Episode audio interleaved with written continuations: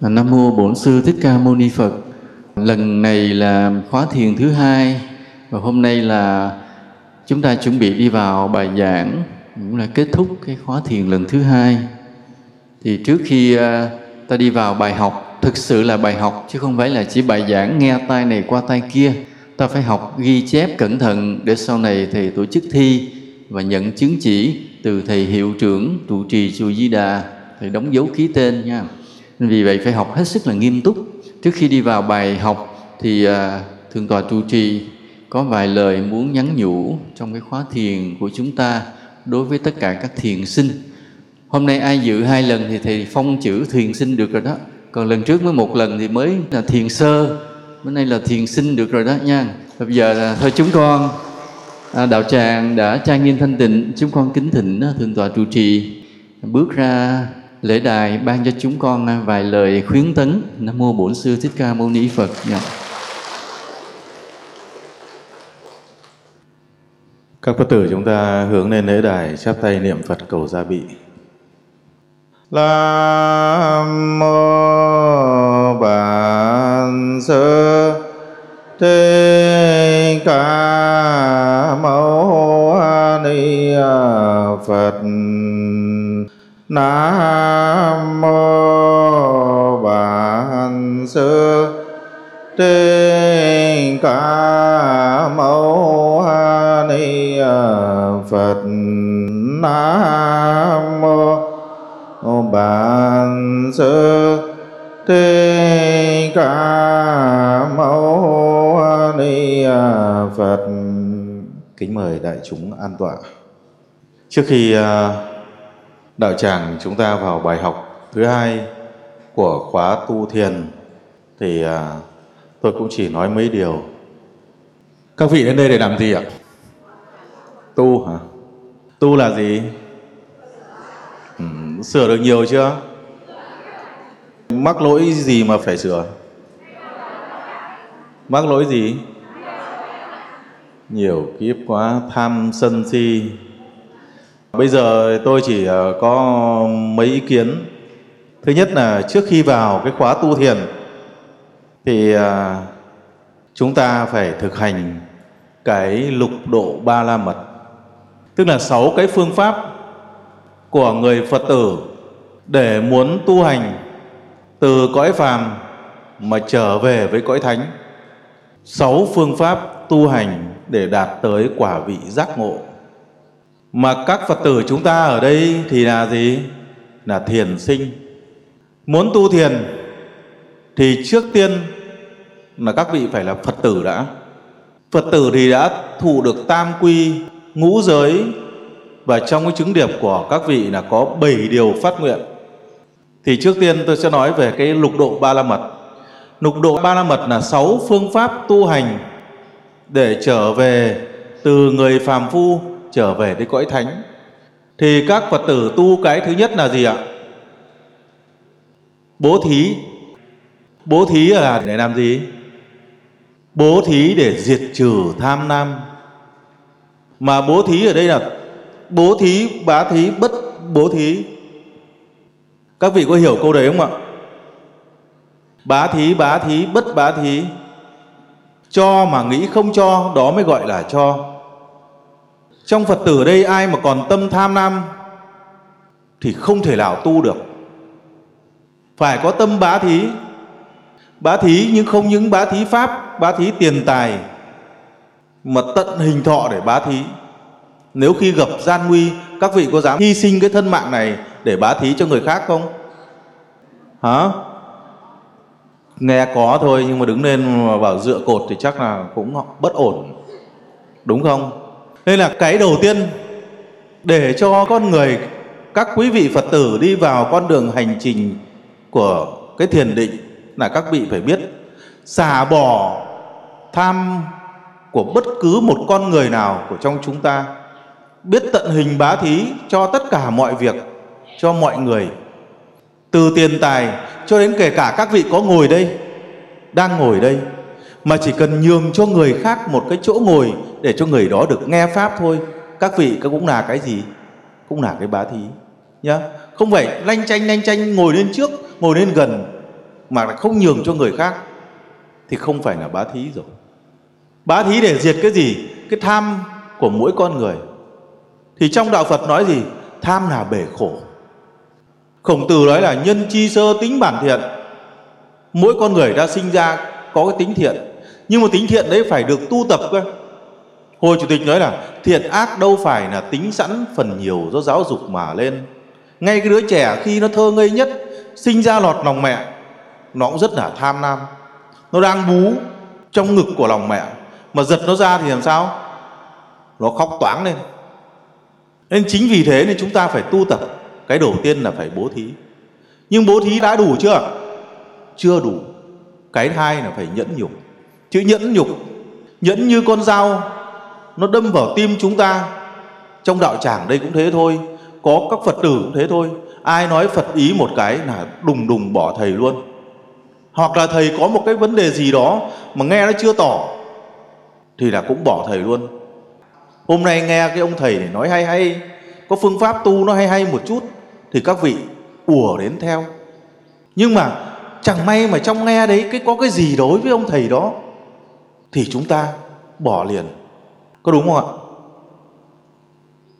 Nên trong đạo phật nó gọi là văn tư và tu. Văn là gì? Văn là nghe cho nó được kỹ mà sinh ra con người ta thì có mấy tai ạ?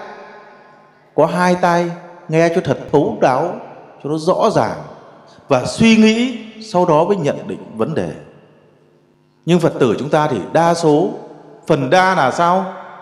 Không phải là những người con vật từ lúc lòng mẹ sinh ra, mà chỉ sau này trên con đường, cuộc sống của mình gặp những cái bất cần cái rủi ro, thì lúc đó mới tìm đến đạo, lúc đó mới tìm đến phật. Hoặc trong cuộc sống gặp những cái khúc mắc gì đó, lúc đó mới tìm đến đạo. Chính vì thế mà họ tìm đến đạo để làm gì? Để thỏa mãn cái nhu cầu đời sống tinh thần khi mà người tu sĩ của tôn giáo không làm thỏa mãn cái tinh thần đời sống của phật tử, thì phật tử quay lại quay lại chống đối với thầy. Nên người phật tử trên con đường tu hành của mình, nhẫn làm sao? Nhẫn như dao cứa vào tim. Nhưng cũng có người nhẫn, anh mắng tôi tôi mắng anh. Nhưng mà lúc này các vị tạm thời cho qua, đúng không? Bỏ qua đi ngay trước mắt, nhưng mà tìm cách cơ hội để sau này đối phương có yếu thế chúng ta quay sang lại tiêu diệt. Thì cái đấy có phải gọi là, gọi là nhẫn nhục không ạ? Cái đấy là tìm cơ hội để trả thù. Nên người phật tử chúng ta tu hành cái phương pháp thứ hai là phải nhẫn nhục. Nhẫn nhục đã đủ chưa? Nhẫn nhục cái thứ ba là gì? Ừ? trì giới. Trì là cầm nắm chắc giữ giới giới là gì? Giới là phòng phi chỉ ác, phòng những cái điều tà bậy. Nó sinh ra không phải trong việc làm của chúng ta, mà phòng ngay từ trong tâm của chúng ta. Mà người phật tử chúng ta mà không giữ giới thì làm sao ạ? Như cây, cau cây dừa, chết ngọn, không bao giờ tái sinh được nữa. Như cái cây a, cây b này, tất cả xung quanh ở đây thì bẻ ngọn đi, nó có thể mọc lên cái ngọn khác, cái cành khác nhưng người phật tử chúng ta, kể cả tại gia và xuất gia, nếu như phạm vào những điều giới cấm, thì coi như uổng một đời tu hành. Nói như người đời gọi là chấm hết, không còn cái gì nữa. Nên cái thứ ba là người phật tử chúng ta muốn cái thân này nó được thanh tịnh, kiếp sau có trở về với thánh hay không? Hay ngay bản thân này, kiếp này chúng ta có trở thành phật hay không thì chúng ta phải nghiêm túc, cẩn mật, giữ gìn giới định và tuệ. Phương pháp thứ ba, đó là trì giới. Nhưng mà trì giới phải nhẫn nhục cơ. Cái thứ bốn là gì ạ? Tinh tiến. Hôm qua thì có có một ít người tu thôi, hôm nay mà sao có người người tu thế? À hôm nay được nghỉ làm việc hả? Thì các vị phải thường xuyên tinh tiến, tu hành. Miệng cần phúng tụng, lặng yên ít nhời. Ý cần chuyên không rời tịnh niệm, đêm và ngày kế tiếp không ngơi nhớ. Chứ không phải đến cái chùa Di Đà này, thì các vị mới chắp tay niệm Phật, thu mình ngồi thiền còn rời ra khỏi cái chùa Di Đà này thì làm sao? Tâm phàm trở về thế giới trần tục. Mà trong lúc nào, luôn luôn các vị phải nhớ rằng ta là Phật tử. Ta là Phật tử thì ta làm sao? Thân ta như cây bồ đề. Tâm ta đài kính đề huề sáng trong. Ngày giờ luôn sửa sang nòng, chẳng để bụi hồng bám tới thân ta. Có được không ạ? Phải luôn luôn như thế. Phải luôn luôn như thế. Ngày ngày như thế, giờ giờ như thế, khắc khắc như thế. Không phải đi mấy bụt thì mặc áo cà sa, mà đi mấy ma thì em mặc áo giấy. Được không? Thì mong rằng các phật tử chúng ta muốn đạt được đến cái quả vị nào đi chăng đó ở trong cuộc đời, hay bất cứ ở đâu, thì chúng ta phải nhớ rằng chúng ta là phật tử chúng ta làm gương cho chồng, làm gương cho vợ, làm gương cho con, cho gia đình chúng ta. Nói như thượng tọa phật quang nói rằng, chúng ta phải làm người tiên phong trên con đường tu hành giải thoát và giác ngộ. Và có trách nhiệm bổn phận hoàng hóa cái đạo pháp của chúng ta, cảm hóa cho những người xung quanh của chúng ta, những người thân của chúng ta để trở thành người phật tử. Nhưng mà phật tử gì ạ? Phật tử chân chính. Nhớ, chúng ta phải nhớ cái bài kệ của tổ dạy cho chúng ta. Thân ta như cây bồ đề. Cái cây bồ đề thì làm sao? Bồ đề nó nói là giải thoát và giác ngộ. Không còn có gì vướng mắc. Không bị tham lam, không bị sân hận, không bị si mê, trói buộc ở trong đó. Tâm ta đài kính đề huề sáng trong cái tâm của chúng ta từ ở trong cái trái tim bụt, cái trái tim phật của chúng ta phải luôn luôn sạch sẽ.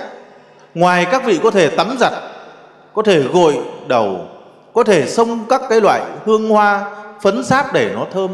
Nhưng mà cái trái tim của chúng ta, cái tâm phật của chúng ta cũng phải luôn luôn trong sáng. Nhiều người đến nói là phật tại tâm, nhưng chẳng biết cái tâm nặng hay nhẹ, sáng hay tối cả tu thì lờ mờ, ý thức thì chạm vào vô minh. Và ngày giờ, luôn luôn ý thức trong mọi lúc, mọi nơi, mọi ngày, mọi tháng. Không phải chỉ có ăn chay mùng một hôm rằm. Không có nghĩ rằng ở hôm nay là ngày chay hay là ngày, không phải ngày chay. Ngày mình cần ăn chay hay không ạ? À? không ăn chay. Mà ngay lúc ăn đó, mình phải nghĩ rằng cái miếng cơm này do bao nhiêu công đức của bao nhiêu người mới có miếng cơm này cho mình. Mình ăn làm sao để nuôi sống cái thân này? Cái thân này là thân gì? Phật nói là gì? Thân giả tạm. Thân tứ đại sẽ trở về với tứ đại. Nói như thế gian là tuy rằng tiền chảy bạc dòng, chết chẳng mang được một đồng nào đi. Một mai về cõi âm ti, tội kia phúc lọ biết gì đúng sai. Cái thân của chúng ta ở đây, rồi đến một ngày, cũng phải sao? Vô thường hai chữ, tránh làm sao nổi được. Vậy khi mà các phật tử cũng thế thôi, phải cố gắng làm sao tu hành cho nó cẩn thận, để cái trái tim của chúng ta, ở trong tâm của chúng ta, nó phải luôn luôn sáng trong. Trong mọi lúc, trong mọi nơi, trong từng thời, từng khắc, nói như đức phật gọi là từng sát na một. Cái phương pháp thứ năm là phương pháp thiền định thì à, thượng tọa sẽ chuyển hóa cho các vị cái phương pháp thiền định như thế nào để cho các phật tử tu hành để đạt được kết quả. Nhưng mà tôi nói là muốn trước khi các vị phật tử muốn tu hành thiền định thì phải hành trì bốn cái điều trước đã nhá. Phải bố thí, phải nhẫn nhục, phải tinh tiến, phải trì giới cho nó cẩn thận vào thì mới đạt được quả vị quả vị thiền. Chứ mà còn bốn cái trước còn nơ mơ, hành trì còn nơ mờ, thì thiền còn xa lắc xa lư lắm. Được chưa các vị? Thứ năm là thiền định. Thứ sáu là gì? Trí tuệ. Người phật tử chúng ta, đạo phật là đạo trí tuệ. Ma ma phần phật chính là ta. Mê là gì? Mê là ma, mà giác ngộ là phật người phật tử chúng ta phải nhận thức đâu là phật, đâu là ma, mà ngay trong con người chúng ta cũng hàm chứa hai ông đấy, một ông phật, một ông ma. Có đúng không? Chúng ta mê muội, nhận lầm những điều mà suy tưởng không đúng với chính pháp, thì chúng ta là gì? Chúng ta là ma. Mà ngay trong lúc ngồi này, chúng ta ngồi thiền đây, chúng ta nghe giảng đây, thì ma vương chúng ta cũng đang nổi lên có các vị có thấy ma nổi lên không? Buồn ngủ, gật lia lịa, mệt mỏi, uể oải. Đó là ma. Ma ma vương, ma tâm của chúng ta đang nổi lên. Chúng ta phải cần dùng gì? Dùng cái trí tuệ dẹp trừ đó để tỉnh giác nó lên. Nhé có hôm qua có vị nào hỏi giấy, bạch thượng tọa, tại sao con vào con ngồi thiền mà con lại buồn ngủ đến thế. Đấy là cái nghiệp hôn trần thụy miên mà nhất là những người nào khi nghe cái tiếng chuông mà không thức tỉnh được cái thân tâm này mà lầm cứ lầm thì bị về sau cái nghiệp. Nghe pháp có người ngủ bình thường thì không sao nói chuyện bình thường không sao. Cứ động, vào tới nghe pháp thì hai mắt díp tìm dịp lại. Ở nhà chúng ta thì có con cháu chúng ta làm sao? Cứ chơi thoải mái thì nó không sao, nhưng ngồi ở bàn học là nó gật và các phật tử chúng ta cũng thế.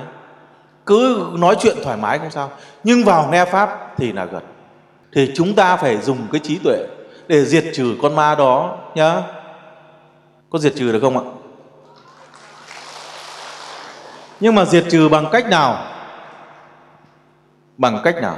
Phải làm thức tỉnh cái ông phật phật tâm của chúng ta lên phải chiến thắng nó lên không có gì là khó chỉ sợ tấm lòng chúng ta không bền kiên trì và dùng trí tuệ để dẹp trừ nó thì sẽ đạt được nhá yeah.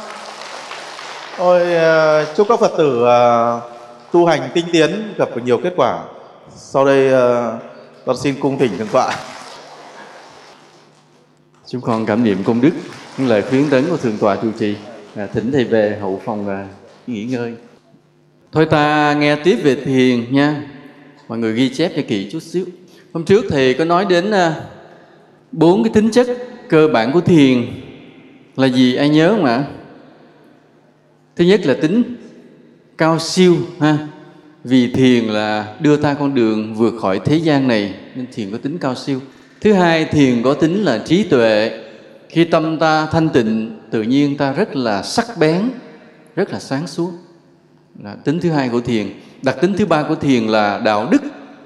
Vì thiền giúp ta đi dần đến vô ngã, mà người nào cái bản ngã không còn, thì cái đạo đức nó tỏa ra, nha. tự nhiên mình sống trong đời, mình tràn ngập yêu thương, sự nhẫn nhục, sự tử tế, mọi thứ vậy nên thiền tỏa ra cái đạo đức, đó là đặc tính thứ ba của thiền và đặc tính thứ tư của thiền là gì giỏi lãng mạn nghệ sĩ. Tức là cái người tu thiền tự nhiên lại vươn tới cái đẹp, cái hay trong đời. Cái người tu thiền khi tâm thanh tịnh rồi thì lạ một cái điều là họ luôn luôn vươn tới cái đẹp, cái hay. Thấy thì rất là giản dị, đời sống của thiền làm đời sống đơn giản, nhưng mà lúc nào cũng vươn tới cái hay, cái đẹp thì ờ, hôm nay ta không có bàn về đó, tại nó đi sâu vào nghệ thuật thôi, thì nói sơ như vậy thôi. Giờ ta học tiếp thế này. Hiện nay trên thế giới, nhiều nơi dạy về thiền, nhiều nơi nói về thiền. Nhớ điều này. Và có phải là tất cả đều chuẩn xác chưa ạ? Nhớ dùm thầy điều này, đây là điều quan trọng. Nên tuy cái chữ thiền giống nhau nhưng mà thật ra không phải là tất cả đều đã chuẩn xác.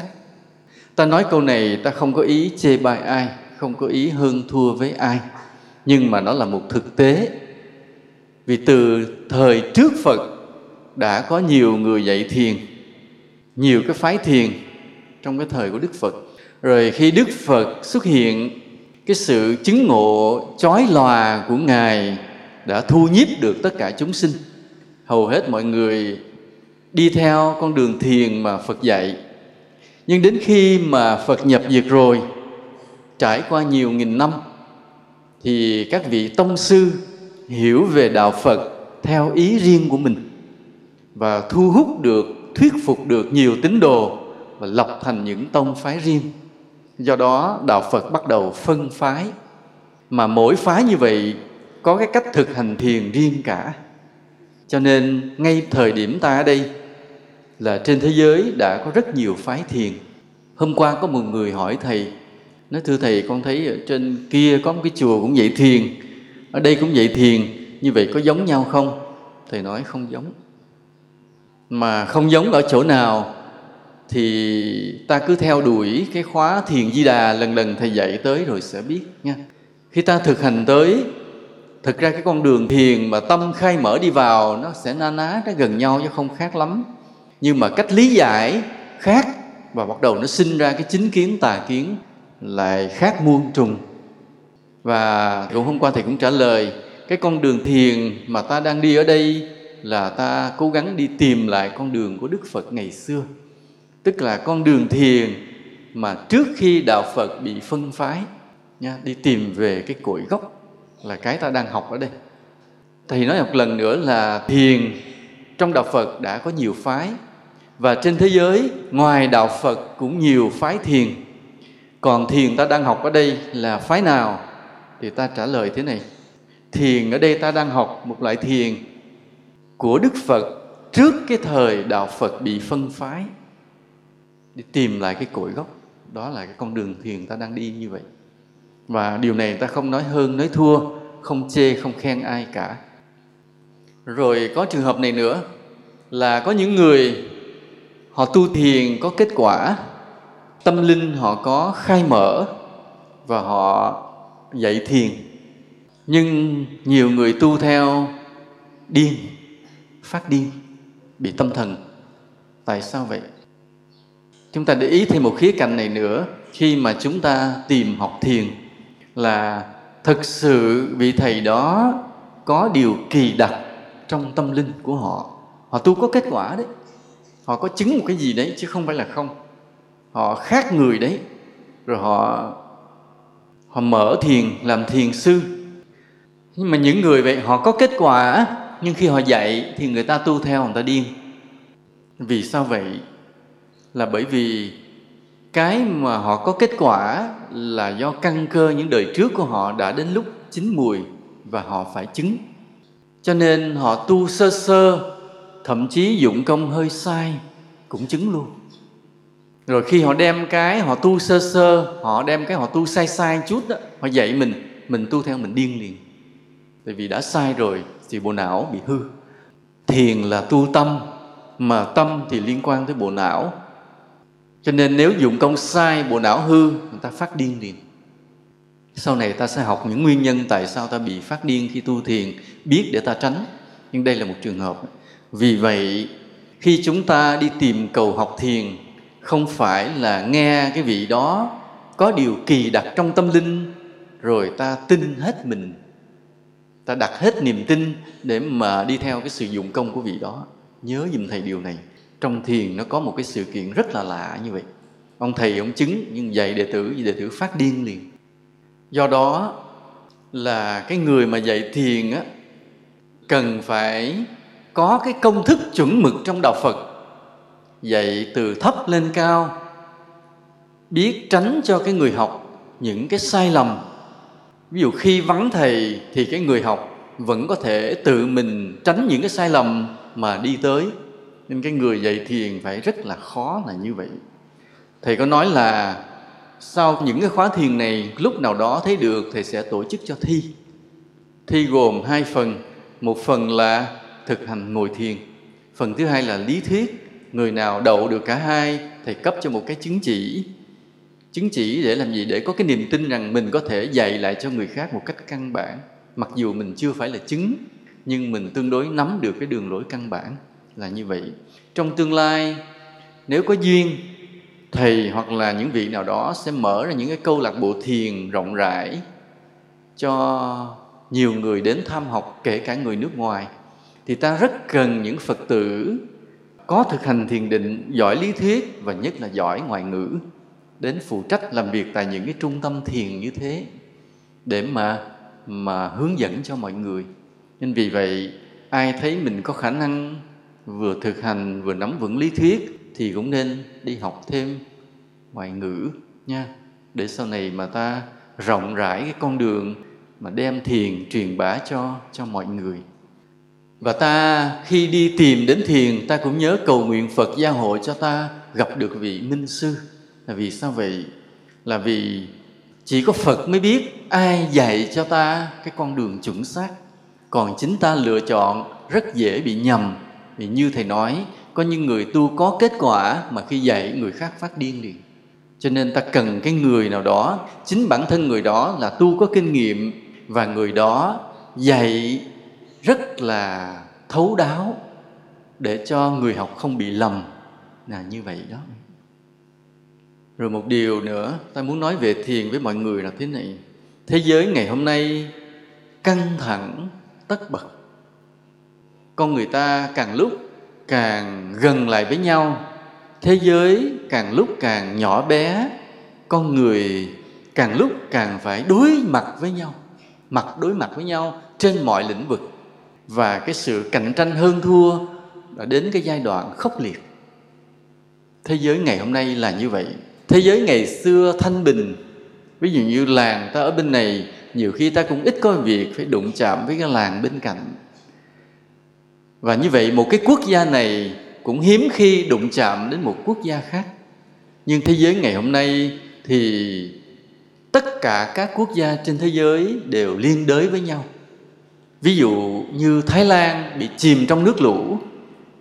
Nền kinh tế của thái lan hôm nay là đình đốn luôn.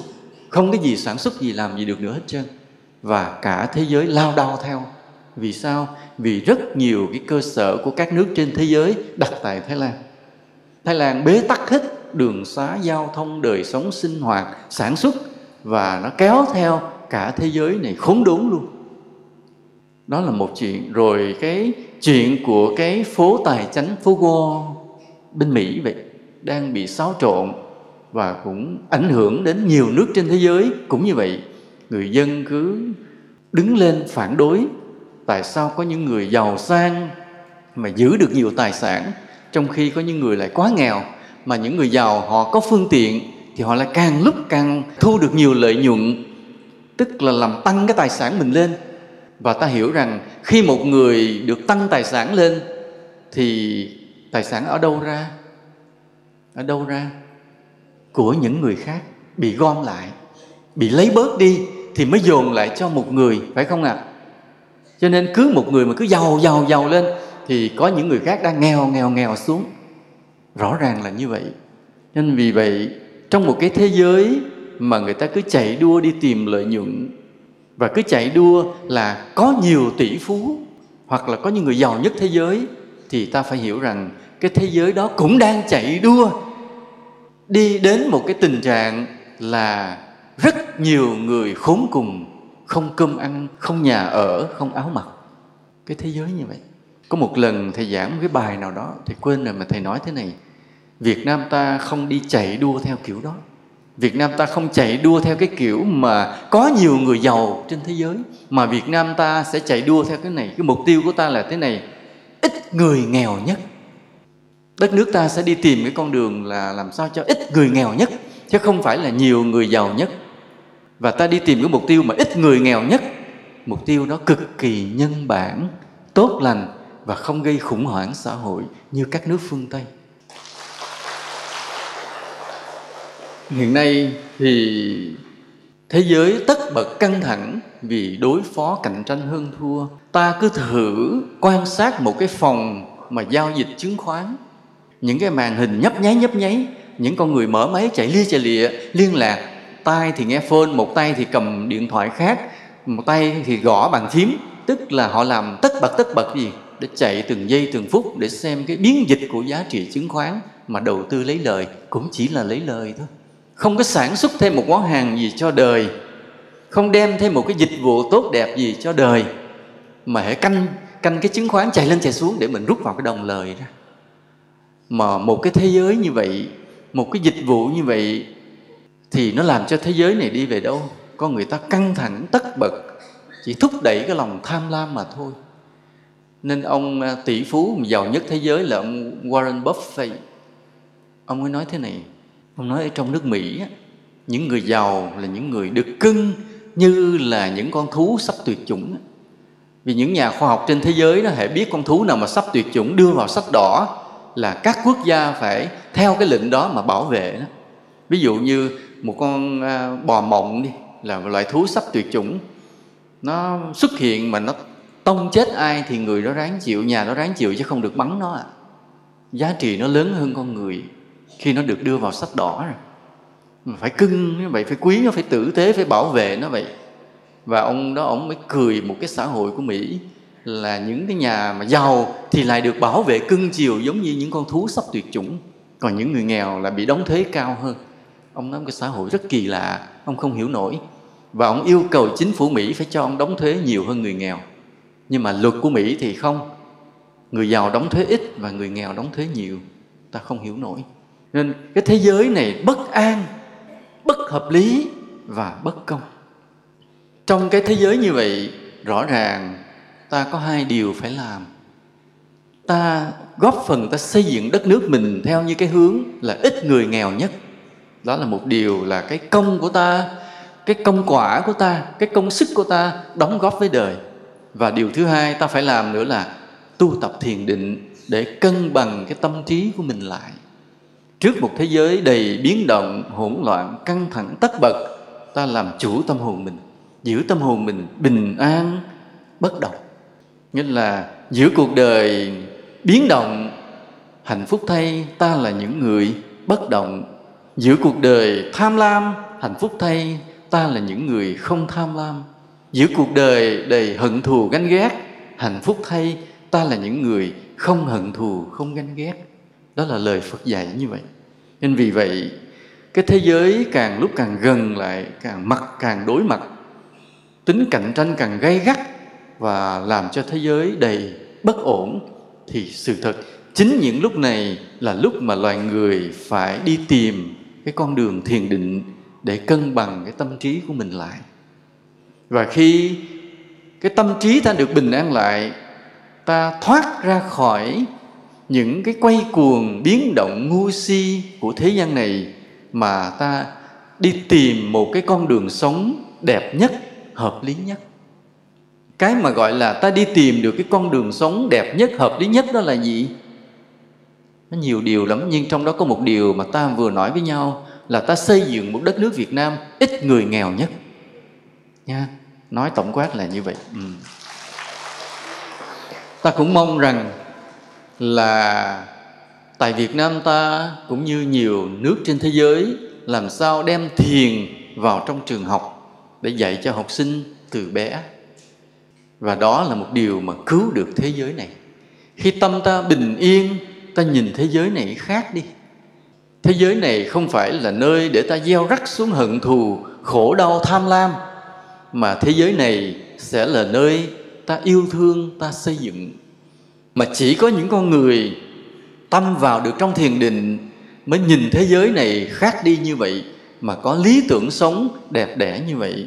Cho nên, nếu các trường học trên thế giới, mà nhất là việt nam ta, đưa được thiền vào để dạy cho học sinh là thế giới bắt đầu được cứu độ, được thay đổi, được thăng hoa. Ta nói điều này thực sự thì những người có trách nhiệm của đất nước cũng phải suy nghĩ là vì sao? Vì trước khi đưa được thiền vào trong trường học, nhà nước phải đi tìm cái con đường thiền chuẩn xác nhất, khoa học nhất phải đưa được cái phương pháp thiền thế nào để sau này khi khoa học bắt đầu tiến bộ bước vào nghiên cứu thiền thì sẽ thấy rằng cái con đường thiền mà Việt Nam đưa vào trường học là chuẩn xác nhất, tốt lành nhất. Chứ không đến khi mà khoa học họ nghiên cứu xong họ phát hiện ra rồi thì té ra nào giờ mình dạy pháp thiền sai hết thì vừa mất uy tín nhà nước mà vừa mất công phải chỉnh sửa lại nên do đó nếu ta muốn đi trước thế giới đưa thiền vào trường học thì bây giờ là phải lý luận tìm cho ra cái phương pháp pháp chuẩn xác nhất. Là từ cái bài trước cho đến ngày hôm nay là ta vừa giới thiệu tổng quan về thiền. Chưa có gì cả. Nghe có thích tai không ạ? Nghe thích nhưng mà chưa có gì cả. Chưa có gì là thiền cả. Mới ca ngợi thiền, giới thiệu thiền thôi. Cho nên từ giờ phút này mà đi ngược về tới tháng trước thì coi như ta chưa học thiền gì nha mới nổ cho vui thôi. Chưa có gì cả. Bây giờ ta bắt đầu đi vào một chút xíu. Ừ. tu thiền tức là tu tâm. Giỏi. Ai trả lời câu đó hay đó. Tu thiền tức là tu tâm.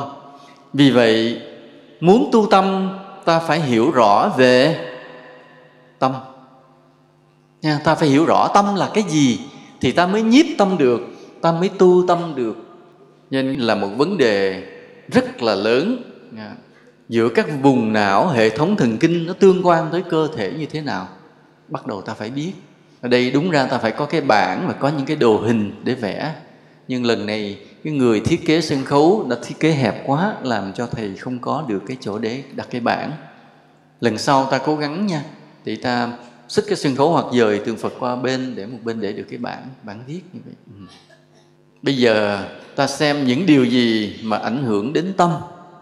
Thứ nhất, cái gì ảnh hưởng đến tâm? Cái gì? Giỏi. Thân ảnh hưởng đến tâm. Thân ảnh hưởng đến tâm là sao? Bởi trong đạo phật, đức phật cho rằng cái bản ngã này hay là chúng sinh này là một hợp thể của năm uẩn, sắc, thọ, tưởng, hành thức. Một hợp thể nó không tách rời nhau được, mà sắc tức là thân thân xác này. Thọ là những cảm giác, tưởng là bắt đầu hoạt động của não, hành là sự vận hành, sự quyết định của não. Còn thức là cái biết tràn ngập. Lần lần người ta sẽ học. Nhưng mà trước hết là cái sắc ảnh hưởng đến thọ tưởng hành thức, tức là thân ảnh hưởng đến tâm. Như vậy mà những vấn đề gì của thân ảnh hưởng đến tâm? Ví dụ như khi thân bệnh thì tâm làm sao? Tâm sẽ bất an phải không? À, khi lúc mà bệnh là tâm không vui tâm bất an. Mà nếu bệnh nhiều nữa thì sao? Buồn chán. Mà nếu phát hiện bệnh nhiều hơn nữa thì sao? Có khi tuyệt vọng luôn phải không? Và thậm chí có người tự sát luôn nữa nó bị như là thân ảnh hưởng đến tâm. Ví dụ một cái bệnh. Hôm qua có người hỏi thầy cái câu là cái tình yêu với, của nam nữ với tình yêu đạo pháp tình yêu nào mãnh liệt hơn? Thì hôm qua thầy đã trả lời thế nào? Cái nào mãnh liệt hơn? Tùy lứa tuổi phải không? Ví dụ như lứa tuổi trẻ khi mà nội tiết tố sinh dục đang hoạt động mạnh thì cái người đó cái tâm lý của họ bị hấp dẫn bởi gì? Tình yêu nam nữ. À, như vậy rõ ràng là thân ảnh hưởng đến tâm. Cái nội tiết tố sinh dục là việc của thân. Nhưng khi nội tiết tố đó nó bơm vào trong máu máu chảy lên não thế là tâm người đó chỉ toàn là tình yêu không? Và người đó làm sao? Hát nhạc tình nghe nhạc tình làm thơ tình rồi cuối cùng là thất tình chả được việc gì cả. À, vậy. Mà đến khi lớn tuổi cái nội tiết tố sinh dục nó đã yếu rồi thì lúc đó cái người lớn tuổi mới nhìn thấy cái chuyện tình yêu nam nữ nó là sao? Nó là chuyện sao ạ? À? chuyện sao hỏi mấy cụ anh? Buồn cười nhỉ vớ vẩn nhỉ ngờ nghịch nhỉ trẻ con nhỉ thấy tức cười. À, nhưng mà lúc đó làm sao? Đã muộn rồi nha đã muộn rồi. Và thôi bây giờ phần đời còn lại thì dành cho đạo pháp đó, như vậy nó tùy lứa tuổi nhưng rõ ràng là thân đã ảnh hưởng đến tâm. Ví dụ như ta đang đi trên đường rồi bỗng có một người họ chen chen thế nào cái họ mang giày cao gót mà phía sau cái gót nó rất là nhọn nó cao thế này nó đạp chân ta một cái cái ta rất là là đau. Rồi ta làm sao? Ta làm sao? Cáu phải không? Cáu giận. Đó. chỉ trừ người tu thiền đã vững thôi thì không bị chứ còn bình thường là ta cái gì làm đau thân thì ảnh hưởng đến tâm liền. Tâm ta thay đổi thái độ liền. Đó như vậy rõ ràng là thân ảnh hưởng đến đến tâm. Rồi um, vô số điều phải không? Ta không phân tích hết được. Ta không cần phải đưa ví dụ từng điểm nữa. Mỗi người phải về nhà mà tự suy nghiệm những điều này để nắm vững cái lý thuyết này. Và tâm ảnh hưởng đến thân và thân ảnh hưởng đến tâm. Đó là cái thứ nhất cái thứ hai là nghiệp ảnh hưởng đến tâm. Nghiệp hay phúc của quá khứ ảnh hưởng đến tâm. Nghĩa là sao? Nghĩa là nếu ta là một người có phúc thì tâm ta dễ xuất hiện những tư tưởng tốt lành. Còn nếu ta là người kém phúc, tâm ta dễ xuất hiện những suy nghĩ bậy bạ. Giống như có một câu chuyện vậy. Lúc đó đức phật ngài rời bỏ một cái đồ chúng rất là đông. Ngài đến cái ngọn núi chalika ngài ở với một thị giả là ngài Megiya, chỉ có hai thầy trò thôi. Cái ngài thị giả Megiya lúc đó cũng chưa đắc đạo mới ôm bác đi vào làng khất thực. Khi đi vào đi ngang qua một khu rừng xoài đẹp quá cái về mới xin phật để đến khu rừng xoài đó độc cư tinh tấn tu tập. Đức phật nói lúc này chỉ có hai thầy trò mà ông đi đâu? Mà cái ngài Megaya cứ khăng khăng là đòi bỏ Phật đi.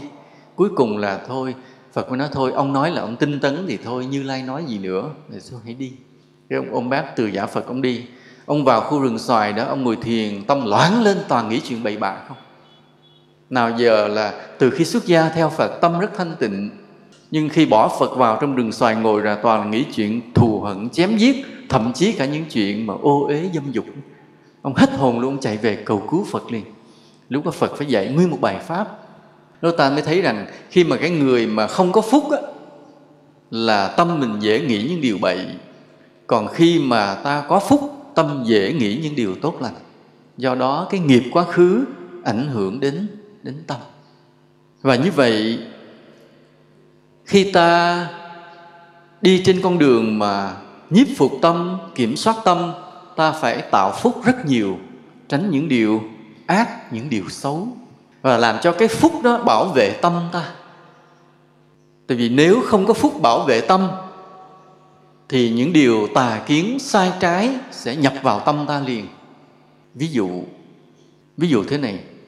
Thầy nói ví dụ như chuyện của thầy thôi. Ví dụ có một người nào đó nói xấu thầy.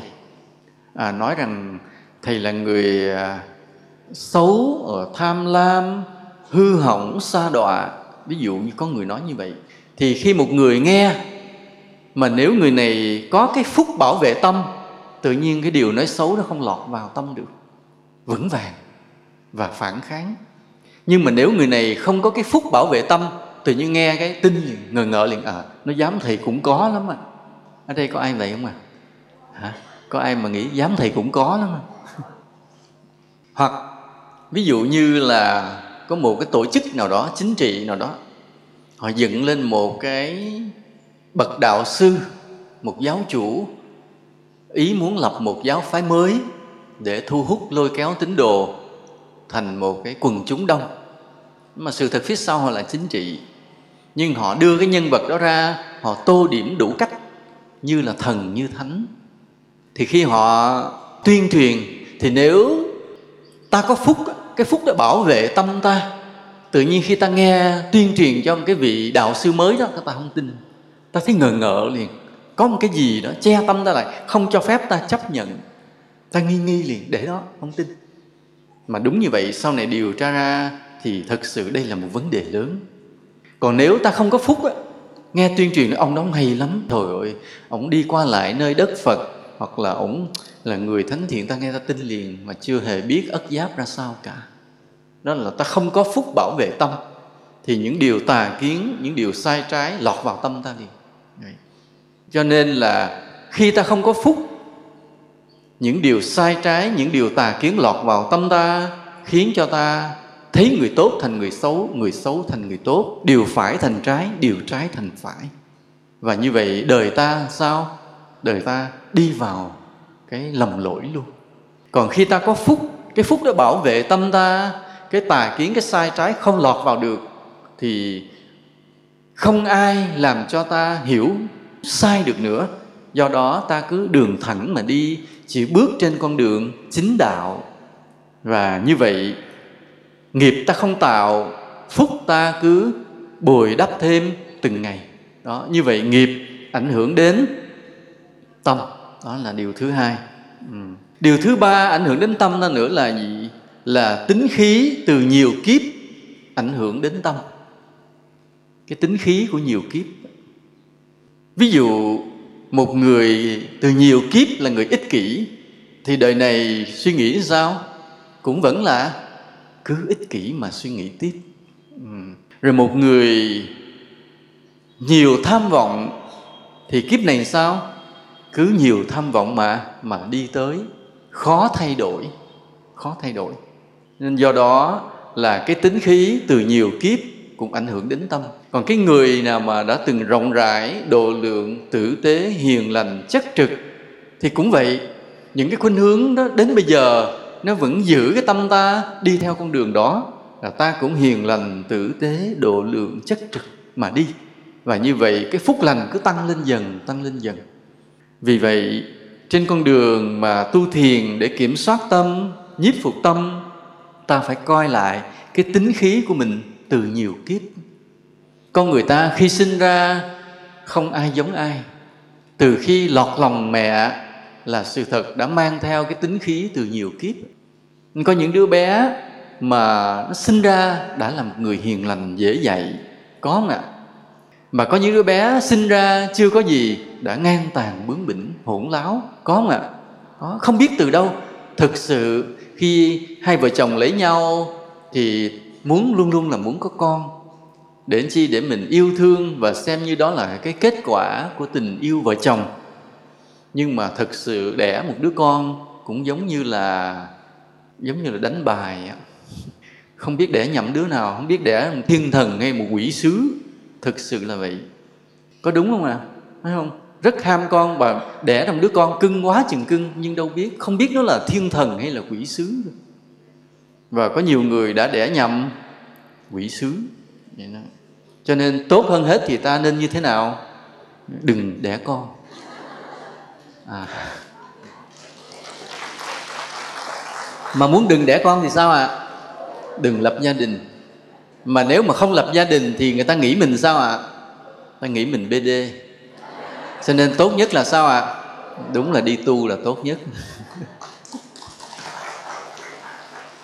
Hôm qua thầy có nói câu này.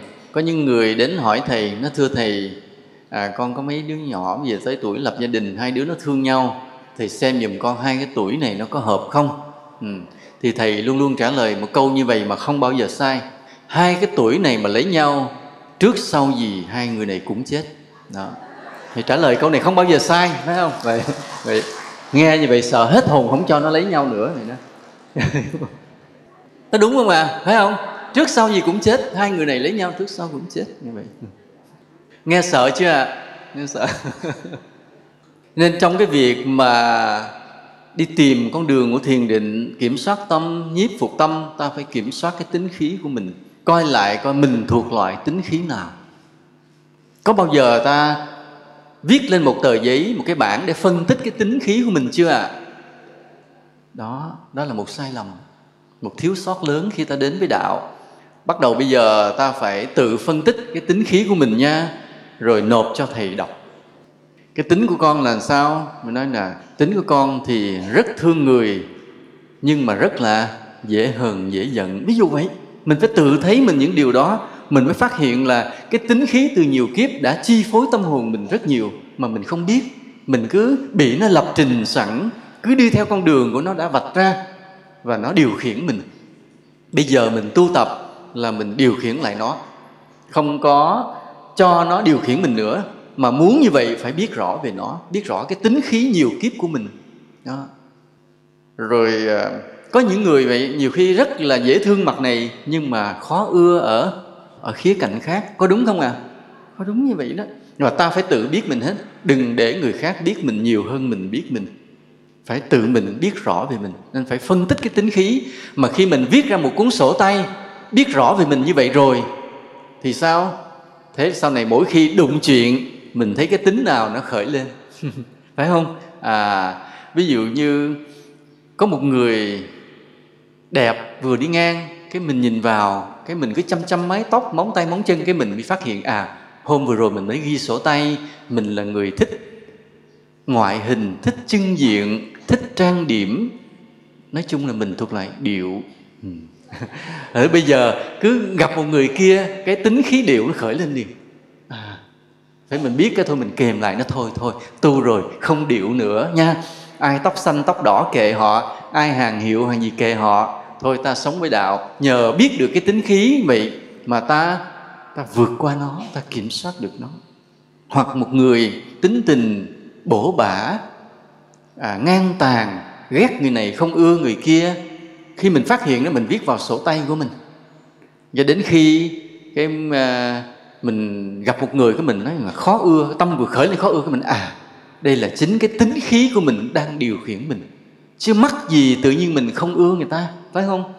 Phật dạy mình yêu thương mọi người mà. Mà tại sao mình gặp người đó mình lại khởi cái niệm không chịu ưa, khó ưa, bực bội? Đây là mình đang bị cái tính khí của nhiều kiếp nó điều khiển. Bây giờ phải vượt qua, phải quyết diệt trừ cái không ưa đó để yêu thương được mọi người. Ta vượt qua được cái tính khí của mình. Vì vậy, bây giờ các thiền sinh, hỡi các thiền sinh mỗi người vui lòng lập cái sổ cho thầy nha. Phân tích tâm lý của mình. Phân tích cái tính khí của mình nha. Để biết nó rõ mà làm chủ nó, kiểm soát nó. Không cho nó điều khiển tâm hồn mình nữa. Được không? Hỡi các thiền sinh yêu quý. Được không? Nhớ nha. Mai mốt thì bắt nộp là phải nộp đó nha. Tức là mình phải hiểu rất rõ về tâm mình nha, về cái tính khí từ nhiều kiếp của mình. Ừ. rồi một điều ảnh hưởng đến tâm nữa là những quan điểm riêng tư ảnh hưởng đến tâm hồn mình. Những quan điểm riêng tư, những quan điểm riêng tư là như thế nào? Những cái quan niệm sống là như thế nào? Ví dụ như khi ta hỏi một người trẻ tuổi nói con nghĩ sống để làm gì? Nó dạ thưa thầy, con nghĩ sống là để hưởng thụ. Thì đó cũng là một quan niệm, phải không ạ? À? và chính cái quan niệm này sẽ dắt cái đứa bé đó đi. Nó đi vào đâu? Đi vào vũ trường, đi vô ma túy, đi vô hầm rượu và đi luôn xuống vực thẳm. Với cái quan niệm như vậy. Còn khi ta gặp một người ta hỏi là, thưa anh anh nghĩ sống để làm gì? Thì anh này mới nói thế này, tôi mấy mươi năm ở trong bộ đội, bây giờ là tôi phục viên, tôi về hưu. Và tôi hiểu được một điều là sống để yêu thương, để phụng sự. Vì cả một đời tôi hy sinh cái cái tuổi thanh xuân này cho đất nước của tôi tôi sống với đồng đội, đi qua bao nhiêu cái nguy hiểm, sống chết. Và tôi mới hiểu một điều là mọi điều đều mong manh. Chỉ có cái động lại trong tâm hồn ta làm cho ta ta xúc cảm mãi, chính là gì? Chính là sự tử tế giữa con người với con người. Nên vì vậy cái bài học mà tôi phải hiểu để tôi dạy cho con cháu tôi là sống là để thương yêu, để phụng sự. Thì cái người này họ có cái quan niệm như vậy họ sống theo cái cách đó, họ dạy con cháu họ cái cách đó và cái quan niệm đó dắt cuộc đời họ đi. Đi về đâu? Đi lên cõi trời luôn. Vì cái người mà quan niệm sống để yêu thương, để phụng sự thì chết chỉ lên cõi trời, chứ không có cõi này. Cõi này không nuôi họ nổi nữa, vì phúc họ lớn quá. Nên ta thấy là cái quan niệm ảnh hưởng đến tâm hồn và ảnh hưởng đến cuộc sống luôn. Nên bây giờ ta cũng vậy, ta coi lại quan niệm sống của ta là gì nha quan niệm sống của ta. Ví dụ như tào tháo thì ông quan niệm cái gì? Thà là ta phụ người chứ không để người phụ ta. Hễ mà nghi nghi người đó có gì là ông giết trước, để cho đừng ai phụ ổng. Thà ông phụ người ta trước, thà ông giết người ta trước. Nhưng mà theo đạo phật mình thấy cái quan niệm nó như thế nào? Tàn nhẫn quá. Cho nên ta có thể đổi ngược lại là sao? Thà là người phụ ta chứ ta không phụ người. Đó. rồi ví dụ một ngày nào đó đẹp trời một thanh niên của đạo tràng phật hạnh có gương mặt buồn buồn đi đến sinh hoạt các bạn hỏi ồ tại sao hôm nay mà bạn buồn vậy? Nói tôi vừa bị người yêu bỏ. Vâng. nói ủa sao đẹp trai như vậy mà để người yêu bỏ? Dạ bởi vì thầy dạy thà người ta bỏ mình chứ mình đừng bỏ người ta. Nhưng mà rồi thì thôi cứ vui mà sống đó là những cái quan niệm nha, những cái quan niệm sống. Mà những cái quan niệm đó là nhiều khi do ta suy nghĩ, nhiều khi do đọc sách nên mình chấp nhận lấy, rồi nó dắt cuộc đời mình đi luôn và dắt tâm hồn mình đi luôn. Nên vì vậy, mỗi người ta kiểm tra lại coi mình có quan điểm gì, quan niệm sống như thế nào. Thực ra ta đã có nhiều lắm đấy, nhưng mà bất chợt hỏi thì mọi người không thấy, phải không? Nhưng khi đụng việc cái bắt đầu mình thấy quan niệm đó nó hiện ra nó dẫn dắt cái cách hành xử của ta, nha.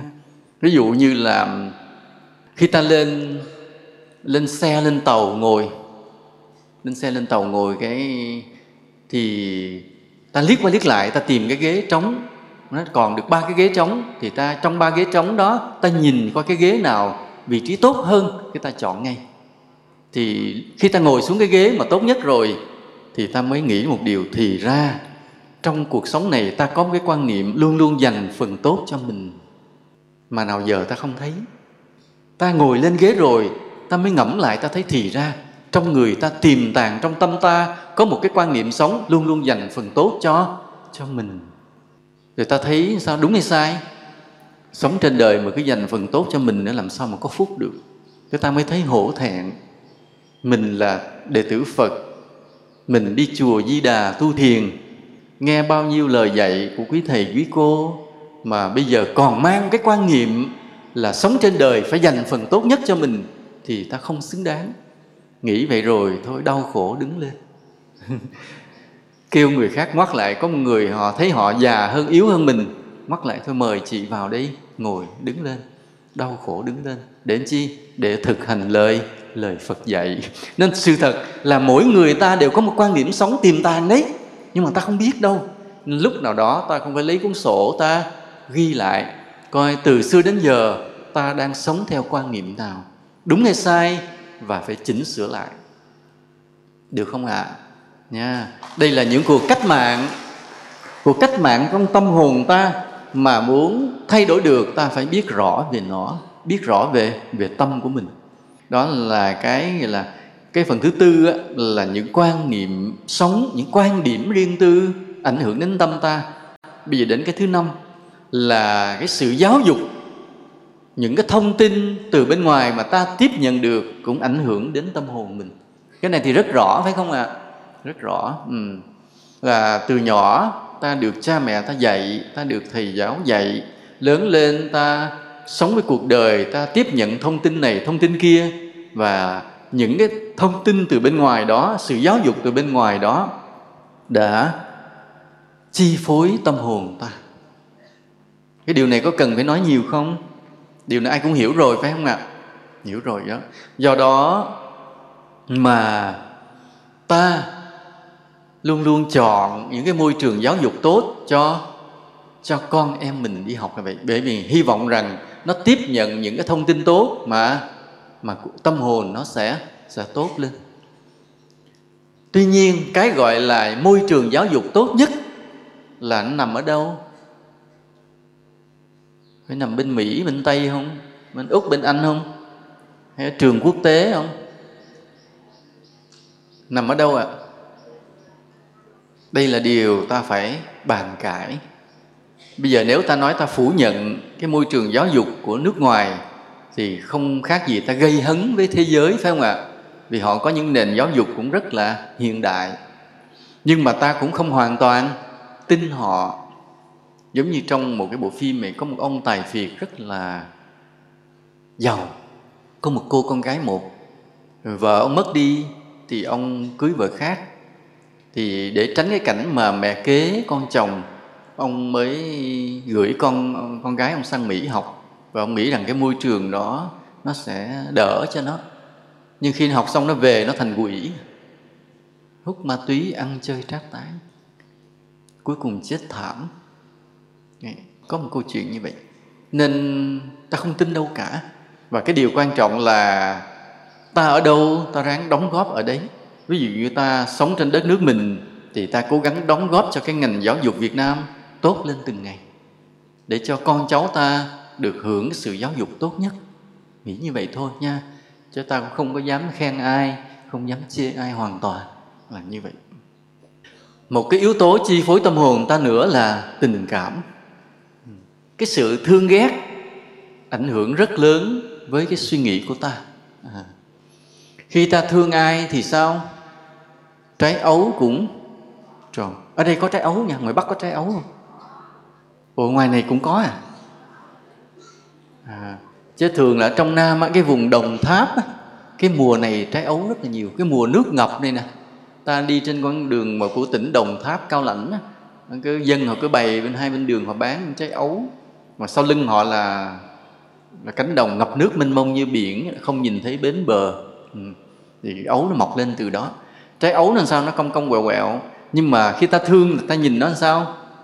Tròn cũng đẹp vô cùng. Mà khi ghét thì sao? Thì trái bùa hòn cũng vuông nó vậy. Ừ.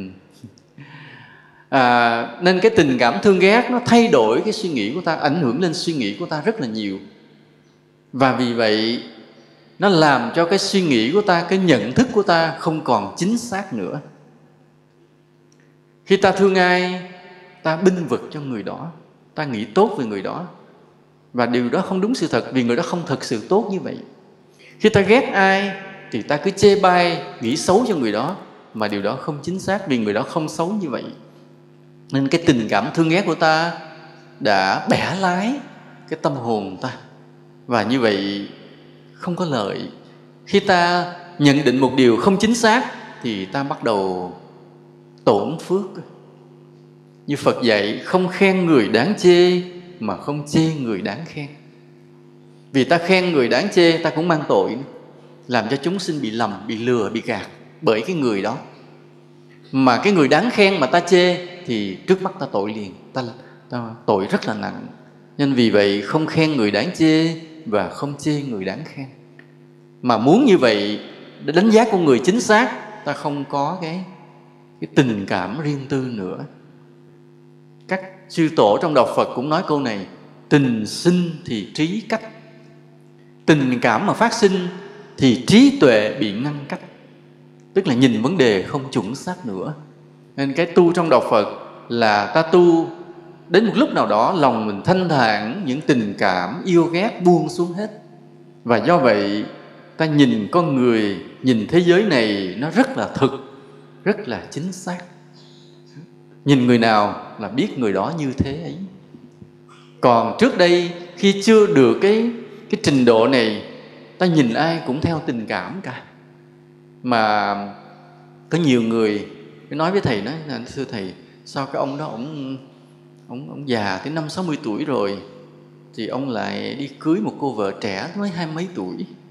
Mà nhìn mặt cái cô này thì thấy không có, chỉ được cái đẹp thôi, chứ không con người không có vô hậu. Thì thầy nói thế này là thực sự ông này là bị cái bệnh háo sắc, là ông giàu có, rồi ông bị cái háo sắc thế là ly dị bao nhiêu đời vợ thì mình không biết, nhưng giàu quá, rồi muốn hưởng thụ. Rồi cái người háo sắc, do háo sắc rồi nên chỉ nhìn thấy cái sắc đẹp, chứ không nhìn thấy cái đạo đức của một con người. Nên khi chọn người là chọn cái sắc đẹp để thỏa mãn cái lòng háo sắc của mình, chứ không phải chọn cái đạo đức để mà tìm sự bình yên cho cho tâm hồn. Biết làm sao bây giờ? Nghiệp của chúng sinh, nhưng họ có phước, họ được quyền lựa chọn. Như vậy còn chúng ta tu là tâm ta thanh thản, vượt qua những tình cảm yêu ghét tầm thường đó để nhìn điều gì là chuẩn xác điều đó. Một điều nữa, ta biết về tâm nữa là thế này. Bản chất của tâm là luôn loạn động. Hiểu điều này. Bản chất của tâm là luôn loạn động. Lúc nào cũng suy nghĩ. Có đúng không vậy không ạ? À? tâm mình lúc nào cũng đang suy nghĩ ở đây có ai đang mà lắng yên không suy nghĩ không? Giơ tay lên thì thì mời lên đi. ta chưa đạt được trình độ đó. Ừ, ta chưa đạt được trình độ đó. Ông um, nhà toán học Pythagore sống khoảng đồng thời Đức Phật.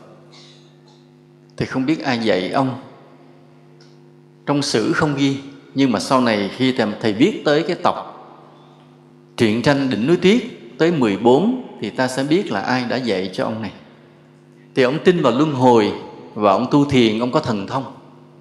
Trong đó ông có một người học trò cũng làm nhà toán học là Joseph. Người tâm luôn luôn thanh tịnh và ông khen. Ông khen rằng là trong những hàng học trò của ông, Joseph là người đạt được cái tâm yếu của ông. Còn đa phần tất cả chúng sinh tâm đều loạn động, cho nên ngài Krishnamurti, tức là một nhà đạo học Ấn Độ, ông có nói câu này, trên thế giới này, người khôn cũng như người ngu đều mắc một bệnh giống nhau là hay suy nghĩ. Vì đó là bản chất của tâm tâm luôn loạn động. Lúc nào cũng suy nghĩ hết chuyện này tới chuyện kia. Vì ta nhìn thấy một người nghệ sĩ kéo violon say xưa, nhưng đừng tưởng là chỉ có tiếng đàn, đầu ông nghĩ lung tung chuyện trong đầu vừa kéo đàn với đầu nghĩ lung tung chuyện hoặc một người họa sĩ ngắm nhìn cái cảnh vật để vẽ, thì đừng tưởng là chỉ có phong cảnh và cái cái phong vải mà sự thật trong đầu của nghĩ lung tung đủ thứ chuyện trong đó. Vì bản chất của tâm là luôn luôn dao động. Cuộc đời là như vậy, con người là như vậy và bản chất tâm là như vậy. Nên để có thể mà nhiếp phục tâm, yên lắng được, ta phải hiểu là ta đang làm chuyện đội đá vá trời khó như vậy. Phải không ạ? À? rất khó. Do đó, có người nào đó tu thiền rồi than, nói trời, tôi tu thiền được ba tháng rồi mà tâm chưa định. Thì sao? Thì ta phải nghe mà ta phải phì cười. Vì để mà tâm có thể nhiếp vào trong định, đó là chuyện của bao lâu? Bao lâu? Chuyện của ba năm. Của ba mươi năm. Của ba mươi kiếp. Ba ngàn kiếp chứ không phải chuyện của ba tháng. Nên người này không hiểu. Bản chất của tâm là luôn dao động, luôn loạn động, luôn suy nghĩ. Và bây giờ ta làm ngược lại điều đó, làm cho tâm phải yên lắng nhiếp lại một chỗ, là chuyện đội đá vá trời. Do đó, cái người mà đi ngược lại dòng đời, đi ngược lại bản chất của tâm, đi ngược lại cái tính chất của não là làm một chuyện hết sức khó khăn. Nên do đó, ta phải đủ cái sự kiên trì, bền bỉ, phát tâm lâu dài, không bao giờ được nóng vội, không bao giờ được nản chí. Nhớ như vậy, vì bản chất của tâm là như vậy. Rồi ta biết thêm một điều này nữa nè, là hơi thở ảnh hưởng đến tâm. Tâm ảnh hưởng đến hơi thở và hơi thở ảnh hưởng đến tâm có những lúc khi mà ta gặp cái chuyện hồi hộp, thì lúc đó ta thở như thế nào? Thở thế nào? Nín thở cho đó mà thở mạnh. Phải không? Nó hồi hộp đến nín thở. Phải không? Như vậy là ta không muốn nín thở, nhưng lúc đó hồi hộp quá nín thở. Đúng không ạ? À? đúng. Rồi ờ, ví dụ như ta ta nghe ai khen thì ta sao? Ta vui mừng thì hơi thở sao? Hơi dồn dập hơn, phải không ạ? À? thì nó nhiều chuyện, thầy cũng chẳng biết nữa. Không biết. Bị lâu quá thì cũng quên mất mấy chuyện đó rồi. Nhưng mà đại khái là cái tâm ta, tình cảm của ta ảnh hưởng đến hơi thở và ngược lại, hơi thở cũng ảnh hưởng đến tâm. Như trong có một cái phim, có một câu chuyện vậy. Một người lính bị mất ở trong cái chiến trường thì cấp trên mới giao cho cái một cái cô nữ quân nhân đến báo cho người vợ. Thì cái cô đó gõ cửa. Cái cô vợ mở cửa ra. Cái cô mới, thì cô là mang à, quân phục đàng hoàng. Cô hỏi phải cô là vợ của người chiến sĩ đó không? Cô nói dạ đúng. Thì bắt đầu là cô vợ nghi rồi. Nhìn thấy cái vẻ mặt mà thực sự thật là ta cũng có trực giác, phải không? Nhìn thấy mà báo tin về chồng mình mà với cái gương mặt kiểu đó là nghi rồi mà đúng là vợ mà có chồng đi ra ngoài chiến trường thì hết 70% là không hy vọng trở về. Thì nói thôi, chúng tôi thay mặt chính phủ Mỹ xin báo tin là bà vợ bà muốn xỉu rồi. Không, báo vật là chồng cô đã hy sinh tại chiến trường. Thế bà kia là muốn xỉu liền. Thì bắt đầu cô này nói, cô hãy thở mạnh vào thở sâu vào. Cô kia là hít vào hơi hít vào cái bỗng nhiên cái nó kìm được cái cảm xúc lại bớt liền. Đó là người ta có phương pháp đó. tức là cái người mà đi báo những tin nhạy cảm như vậy họ cũng là những nhà nhà về tâm lý học, trị liệu học và có hiểu biết về y khoa. Trên nên ngay lúc vừa báo xong tin là bác đi, nói cô thở sâu vào, thở sâu vào, hít vào mạnh đi. Cô kia nghe là hít vào mạnh một cái cái nó khống chế được cái cảm xúc. Cái không là ngã, cái ạch xuống đất xỉu. Mà có khi sốc não, khi nằm liệt luôn cả đời. Nên nhờ cái cô này có hiểu về những liệu pháp đó. Nên cô kêu thở mạnh đi, thở mạnh đi. Cái cô kia vượt qua được một cái giây phút mà khủng khiếp nhất khi nghe tin chồng mình mất thì đó là những vậy hơi thở ảnh hưởng đến tâm tâm ảnh hưởng đến hơi thở. Và đó là lý do mà phật dạy ta cái pháp môn quán niệm hơi thở. Để ta nhiếp được tâm trị được cái bệnh tâm tán loạn. Và đây là cái chìa khóa rất là quan trọng. Để có thể nhiếp được tâm, ta phải làm rất nhiều công việc ừ, phá những cái chấp, xây dựng được đạo đức, trừ diệt những cái pháp bất thiện vượt qua những tính khí xấu bồi đắp bao nhiêu cái phúc lành trong đời. Vân vân vân vân rất nhiều. Nhưng trong đó tới cái cái điểm mốc cuối cùng chìa khóa cuối cùng chính là hơi thở. À, nếu ta đã dọn dẹp được mọi điều sạch sẽ ta đã xây dựng được một cái đạo đức trong sáng cho tâm ta đã làm được nhiều điều phúc lành ta đã có những quan niệm sống tốt vân vân nhiều thứ thì cuối cùng còn là một chìa khóa cuối nữa để đi vào trong định. Đó là hơi thở. Nhớ dùm thầy như vậy. Mà bây giờ thì ta không đợi, khi ta tu thiền thì ta không đợi là mình phải thuần thiện hết rồi, bắt đầu mới tới cái ngày mình tu hơi thở, mà mình làm việc này song song. Trong khi mình xây dựng đạo đức, trong khi mình xây dựng những quan niệm sống tốt đẹp, trong khi mình đang bồi đắp những công đức lành, thì ta vẫn tu tập, phép môn, hơi thở nha. Đó là như vậy. Đó là cái cách của ta ta tu tập như lời Phật dạy như như vậy. Rồi, cái sự cố chấp hay sự buông xả cũng ảnh hưởng đến tâm.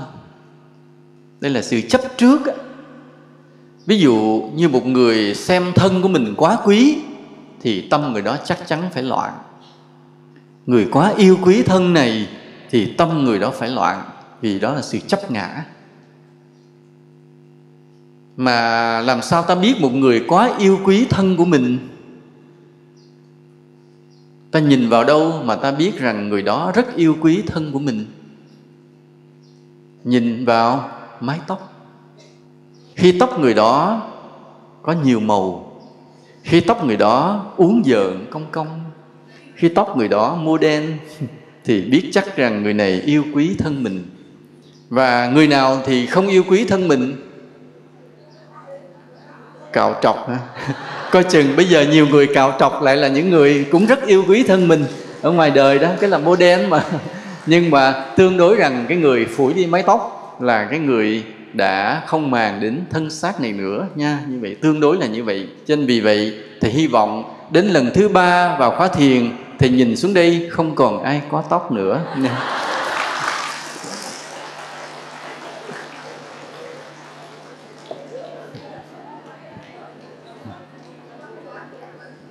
Rồi à, ví dụ thế này nữa. À, ví dụ như là cái người chấp nguyên tắc. À, chấp nguyên tắc. Chấp nguyên tắc quá thì chắc chắn là tâm người đó còn loạn động. Ừ. à, ví dụ như là bình thường thì ta phải có cái tôn ti trật tự phải không? Bình thường ví dụ bây giờ như à, như thầy là người xuất gia trong đạo thì trong cái tôn ti trật tự của đạo phật thì thầy là người được được tôn trọng, phải không? Thầy phải ngồi trên, thầy ăn trước. Rồi hoặc là như giữa thầy với thầy trụ trì thôi. Thì nếu tính ra trên cái hạ lạp thì thầy lớn hơn thầy trụ trì một chút. Cho nên thầy như vai anh. Cho nên là thầy trụ trì luôn luôn lúc nào cũng nhường nhịn thầy, cũng quý kính thầy. Thì nó là cái luật ở trong đạo là vậy. Nhưng mà luật là luật. Cái nguyên tắc là nguyên tắc. Nó chỉ là tương đối thôi chứ còn để sống với nhau, cái gì mới là quan trọng? Cái gì mới là quan trọng? Cái tình yêu thương mới là mới là quan trọng. Mới là quan trọng. Ví dụ như bây giờ là ví dụ bây giờ như như không có bàn ghế gì hết, cái dọn cơm ăn thì thầy phải ngồi trên bàn và đệ tử thầy phải ngồi dưới đất trải chiếu ra mà ăn cơm ở dưới. Ừ. nhưng mà lỡ hôm đó thì có một người đệ tử bị đau chân, không thể ngồi dưới đất được thì làm sao? Thầy phải kêu lên bàn ngồi ăn với thầy. Vì đó là gì? Cái tình yêu thương giữa thầy và trò. Lúc đó đưa nguyên tắc à, con đau chân, con ráng chịu, cứ phải ngồi đó. Tại vì cái luật luật là đệ tử phải ngồi dưới thầy. Nếu mà chấp nguyên tắc đó thì không còn tình yêu thương với con người. Mà nguyên tắc nào cũng phải thua cái tình con người hết. Phải vậy không ạ? Nó đạo là như vậy. Cho nên phật mới dạy là giới cấm thủ là một điều bất thiện cố chấp nguyên tắc là một điều bất thiện. Ta mới kinh ngạc trước cái trí tuệ của phật. Phật dạy ta phải giữ giới, nhưng phật cảnh báo ta rơi vào giới cấm thủ là chấp nguyên tắc. Mà chấp nguyên tắc là một điều bất thiện, đặc biệt là như vậy. Cho nên là đây là thuộc làm trí tuệ mà phải bậc chứng tu đà hoàng thì mới vượt qua được cái chấp nguyên tắc này. Nghĩa là sống vẫn giữ tôn ti, trật tự, nề nếp kỹ cương nhưng lúc nào những điều đó nó thì phải đặt dưới cái tình yêu thương giữa người và người vậy. Cũng giống như mà thầy nói chuyện, thầy hay gửi gắm những lời nhắn nhủ với các tôn giáo bạn cũng vậy. Thầy nói dù bạn ở tôn giáo nào cũng vậy, nhưng bạn vẫn là người việt nam. Và bạn phải yêu thương đất nước việt nam này. Đừng bao giờ mà để cái tình cảm tôn giáo của bạn cao hơn tình yêu đất nước đừng để như vậy. Rồi bắt đầu chia rẽ với nhau. Mình đạo gì không biết, nhưng ta đều là người việt nam. Và hiểu rằng vì ta đều là người việt nam, nên ta phải yêu thương nhau. Và tình yêu thương nhau của người việt nam với người việt nam đó, nó phải phá vỡ cái ranh giới giữa các tôn giáo. Để đem lại cái tình đoàn kết cho dân tộc. Chứ đừng cố chấp cái tình cảm của tôn giáo mình mà đặt cao hơn cái tình yêu của dân tộc thì nói như vậy có sai không ạ? Không sai. Như vậy. Thì trong đạo phật cũng vậy cái sự cố chấp hay sự buông xả ảnh hưởng đến tâm rất là nhiều. Nên cái người nào mà tu mà càng lúc càng bớt cái cố chấp thì người đó tâm càng lúc càng thanh tịnh.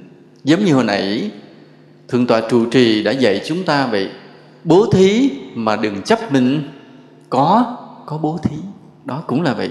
Còn ví dụ cái người làm được một việc phúc mà cứ nhớ hoài, cứ kể hoài, tức là tuy làm điều thiện đó, nhưng mà còn cố chấp, thì vẫn còn bị ràng buộc và tâm vẫn động loạn. Còn ta làm được nhiều điều phúc mà không cố chấp, thì tâm ta thanh tịnh dần dần. Nên cái yếu tố mà cố chấp hay buông xả cũng ảnh hưởng đến tâm. Đó. rồi một điều cuối cùng để ảnh hưởng đến tâm nữa là thế này là những vùng ở trên não, ở trên vỏ não và những vùng trên cơ thể có tương tác với nhau. Tương tác với nhau. Đây là một điều thuộc về y sinh lý mà ta phải biết trước khi đi vào thiền. Ví dụ thế này, cái vùng vai của ta thì nó có một vị trí tương tác ở trên một cái vùng ở vỏ não. Một ngón tay cái của ta thì nó chiếm một phần lớn ở trên cái vỏ não, ngón tay út của ta cũng chiếm một vị trí trên cái vỏ não này. Tức là mỗi phần ở trên vỏ não đều tương tác với một phần ở cơ thể hết. Do đó cái tư thế của cơ thể cử động của cơ thể ảnh hưởng lên trên não. À, ảnh hưởng lên trên não hết. Và vì vậy khi ta ngồi thiền mà ngồi với tư thế kiết già bắt chéo hai chân hai bàn tay xếp lên lại là ta đang tạo ra một cái tương tác lên trên não, chứ không phải khi không mà ngồi như vậy. Mười phương ba đời chư phật đều ngồi thiền trong tư thế kiết già này hết. Hai bàn chân bắt chéo, hai tay xếp lại để trước bụng. Vì có lý do cả. Lý do đó là gì? Chỉ với tư thế kiết già này thì hai lòng bàn chân, hai lòng bàn tay và cái bụng dưới của ta gom lại một chỗ. Đúng không ạ? à? Không còn tư thế nào. Thử tìm đi. Thử ai chế ra một cái tư thế nào khác mà vẫn đạt được cái tiêu chuẩn là hai lòng bàn tay, hai lòng bàn chân và cái bụng gom lại một chỗ thì khen hay. Chế đi. Không bao giờ mà ta, có ai mà duỗi chân ra, sỏi tay ra mà hai lòng bàn tay chân gom lại không? Được, khi nào mình chặt nó mình để lại một chỗ, thì chân đây cứ duỗi ra. Còn bình thường, buộc phải bắt chéo như thế này không còn cách nào khác cả. Và cái tư thế mà hai lòng bàn tay, hai lòng bàn chân và cái bụng gom lại một chỗ, nó tương tác lên trên não đi. Nó làm cho não dễ nhiếp lại. Đây là bí quyết của mười phương ba đời chư Phật nha. Cho nên đừng ai bày đặt, chế ra kiểu gì khác. Người Nhật, họ vì tự tôn dân tộc, người Nhật có cái cách ngồi đặc thù riêng của họ là ngồi như thế nào? Ngồi thế nào? Quỳ, phải không ạ? À? luôn luôn họ ngồi quỳ mình mà bắt quỳ như vậy mình mệt chịu không nổi. Nhưng mà họ từ bé là họ đã quỳ như vậy nên họ ngồi với cái tư thế quỳ, họ ngồi được rất là lâu. Và họ áp dụng cái đó vào trong thiền luôn. Họ cũng quỳ và để hai bàn tay xếp trên nhau trước bụng và ngồi thiền. Không bao giờ có kết quả tốt. Vì sao vậy? Vì cái cách đó hai lòng bằng chân, hai lòng bằng tay không tụ lại với nhau được. Chỉ có cách này thôi. Đó. Nên trong cái học về cái tương tác giữa não và thân thì chư phật đã tạo ra một cách ngồi lý tưởng nhất nhưng mà sao cũng gây đau khổ nhất? Vì nó quá tê nó quá đau. Cái cách ngồi này hỗ trợ rất lớn cho việc nhiếp tâm nhưng mà khi ngồi lâu thì sao? Tê và đau. À, đây là một thử thách rất lớn của người tu thiền. Và có người đau đến sao? Đau đến khóc luôn. Đau lã mồ hôi có người đau xỉu luôn. Có những cái thiền đường mà cái vị thiền sư bắt đệ tử mình phải ngồi đúng giờ. Như bắt phải ngồi đúng một tiếng, có người bắt phải ngồi đúng hai tiếng. Thì khi xả ra rồi, cái người kia xỉu luôn, tháo mồ hôi xỉu luôn. Khóc luôn, có người khóc luôn và có người thề không bao giờ tu nữa. Đến mức độ như vậy, nó đau đến mức độ như vậy. Nó thà giết con chết một lần còn khỏe hơn là cái ngồi đau kéo dài như vậy. Đau đến như vậy. Thế như vậy, mười phương ba đời chư Phật có phải đã tìm ra được cái thế ngồi tối ưu chưa mà chúng sinh quá đau khổ? Xin thưa tối ưu là chỗ đau á. Cái tối ưu là chính là cái chỗ đau đó. Là khi ta ngồi thiền ta ngồi một lúc bắt đầu tê qua hết tê bắt đầu đau. Và hết đau thì sao? Đau khủng khiếp hơn nữa. À, để làm gì? Hai điều đúng như vậy. Thứ nhất là trải nghiệm. Thứ hai là rèn luyện ý chí của ta thế tại sao khi ta ngồi đau như vậy là ta trả nghiệp? Bởi vì từ quá nhiều kiếp, ta chìm trong luân hồi vô minh, ta hưởng thụ nhiều lạc thú. Những cảm giác, những khoái cảm. Và bây giờ khi ngồi thiền, ta phải trả lại bằng những cơn đau. Nên do đó, người nào ngồi mà không đau là một điều bất hạnh. Ngồi phải đau để trả nghiệp của quá khứ mà mới ban đầu đau làm ta đau khổ. Nhưng mà sau này khi ta ngồi, bắt đầu tâm cũng hơi thuần, ta sẽ ghiền cái cảm giác đau đó. Một ngày mà không đau chân vì ngồi thiền, đó là một ngày, đó là một ngày buồn. À đó là một ngày buồn. Một ngày thiếu thốn, một ngày khó chịu. Và ta phải làm sao? Phải ngồi, mà phải ngồi qua cơn đau đó mới được nha. Ngày nào cũng vậy chứ không phải đợi đến khóa thiền di đà mới đến đây ngồi biểu diễn nha. Ở nhà mình ngày nào cũng phải ráng mà ngồi đều đặn. Nhớ như vậy thì mới làm thiền sinh được. Chưa phải thiền sư đâu nhưng mới xứng danh là thiền sinh của thiền viện di đà. À, một điều rất là lạ chùa thì tên là di đà mà lại đặt tên là thiền viện và cả thế giới không có cái tên thứ hai kỳ lạ như vậy thiền viện di đà. Và cũng vì cái duyên đó mà hôm nay ta mới về đây mà mà tu thiền là vậy. Um, thầy cũng đi nhiều nơi nhiều chùa thì cũng có những ngôi chùa thanh tịnh. Nhưng mà thầy phát hiện ra ngôi chùa di đà này là một nơi rất là lý tưởng. Lý tưởng là sao? Cách cái thôn làng rất là xa ha một khoảng vừa phải không quá gần không quá xa cách cái đường lộ cũng không quá gần, không quá xa, phải không? Băng đi thẳng cái là tới ngay quốc lộ ngay. Chung quanh là những cánh đồng để cách âm. Chùa ta rất là thanh tịnh, chùa lại rất là rộng rãi. Sân chùa rất là thoáng, ta có thể làm cái hội trường như thế. và thầy trụ trì đang dự định là sẽ làm luôn cái mái che rất là cao to tới ngoài kia để ổn định cái khóa thiền lâu dài đến cái mùa hè cho các em học hè dưới cái mái che. Tức là ta có một môi trường của cái thiền viện di đà rất lý tưởng và đặc biệt ở trong cái ngôi chùa di đà này trong cái ngôi thiền viện di đà dễ thương này có một con người dễ thương hơn nữa. Đó là ai? Thầy trụ trì đó. Thầy đâu mất rồi thầy đâu mất rồi thầy trụ trì. À, rất là đẹp trai rất là hào hiệp nha. Rất hào hiệp. Mà hơi khó tánh một chút. Để bữa nào thầy góp ý. Bây giờ ta nói về cái cái tư thế kiết già mệt chưa ạ? À? có mệt cũng ráng ngồi vì phải đủ giờ. Ta đang vào khóa học, khóa tu á, nên phải rất là nghiêm túc nha. Phải rất là chịu thương, chịu khó. Ừ. bây giờ ta nói về cái tư thế kiết già là cái thực hành căn bản nhất của thiền định. Ngồi kiết già khó không? Khó vì bắt tréo hai cái chân có khi ta không quen. Nên có nhiều người đã phải tạm ngồi cái tư thế gì? Bán già là vắt một chân lên thôi rồi cho nó dễ, rồi từ từ sau này chân dẻo rồi bắt hai chân lên. Nhưng mà sự thật, người bán già rất khó nhiếp tâm. Mà có người nói nói thưa thầy, con lớn tuổi rồi, ngồi kiết già không nổi, chân cứng quá. Đừng lo. Đừng lo. Tại thầy nhớ ba thầy rất là lớn tuổi rồi ông mới đi xuất gia. Mà lúc chưa xuất gia là ông, lúc còn cư sĩ, ông đã tập, ông ngồi thiền mà chân ông cứng vô cùng. Ông bẻ đến lúc có thể ngồi được 3 tiếng đồng hồ, chẳng sao cả và cái cách bẻ chân thì một lát nữa, quý phật tử sẽ đến hỏi quý thầy quý cô cái cách tập bẻ nha, nhất là người lớn tuổi ha. gác một chân lên, ta nhúng nhúng đó, rồi sau đó gác cái chân kia lên nhúng nhúng gác một chân thôi, ngồi ghế đẩu thế này nè. Nó gác một chân lên, cứ bẻ như vậy, thì qua chừng nửa tháng, một tháng, gân mềm ta bắt kiết già được, không sao. Có một cái cô đó, hồi đó, giờ này chắc cô cũng già, cô chết rồi. Lúc cô cũng lớn tuổi, thì lúc đó thầy cũng còn, mới là đi tu thì cũng còn làm điệu cái cô mới nói với thầy, cô nói là con ngồi kiết già không được, vì con lớn tuổi chân cứng quá.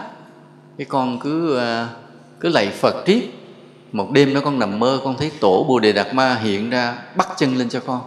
Sáng dậy con bắt chân lên gọn liền. Thế là từ đó con ngồi thiền được luôn. Mà sự thật như vậy. Có nhiều người nhiều khi bắt kiết già hoài không được. Cái đến vào chùa, thầy kêu đâu bắt cho thầy coi. Cái bắt lên được thì nó ủa, sao bữa nay con bắt được? đó, nó có những cái bí mật như vậy. Cho nên tuy khó nhưng mà sự thật vẫn có những điều mầu nhiệm xảy ra. Có khi ta lại bắt được rất dễ dàng nha. Ở trong đây thầy muốn xem cái tỷ lệ người mà chưa bắt được kiết già là bao nhiêu? Ai chưa bắt được kiết già đưa tay lên thầy xem. Thì xem cái tỷ lệ. À tốt tất cả hầu hết sạch sẽ không còn sót người nào. Được hả? À, vâng. nha, lần sau là sao? Lần sau phải bắt cho được nha. Rồi một tháng sau ta mới gặp nhau. Và trong một tháng là ta có dư thời gian để tập rồi. Rồi một lát sẽ hỏi quý thầy quý cô cái cách tập chân để bắt lên kiết nhà. Đó. Chân trái vắt lên trên, đùi phải, rồi cái chân phải vắt lên trên, đùi trái. Và đừng có kéo sâu quá, cũng đừng có thả lỏng bên ngoài quá, vừa chừng. Hai lòng bàn tay đặt lên nhau ngay trước bụng. Thường thì là tay phải ở ở dưới, tay trái ở ở trên. Vì sao vậy? Bởi vì khi ta bắt, vắt chân trái lên trước, vắt chân phải lên sau, thì cái bàn chân trái nó bị thấp hơn một chút. Do đó ta kê cái bàn tay phải lên, lót cho đầy rồi hãy đặt cái lòng bàn tay trái lên, nha. Rồi có người mới hỏi, sao thầy dạy ngược lại với phật? Nó ngược sao? Nó con thấy, con nhìn trong hình, con thấy là phật để tay phải lên trên, cái bàn tay trái ở dưới còn sao thầy lại dạy khác với phật là thầy lại dạy bàn tay phải ở dưới bàn tay trái ở trên. Thì thầy mới trả lời thế này đúng là phật thì giỏi hơn thầy nhưng mà thầy thì chắc chắn giỏi hơn ông họa sĩ.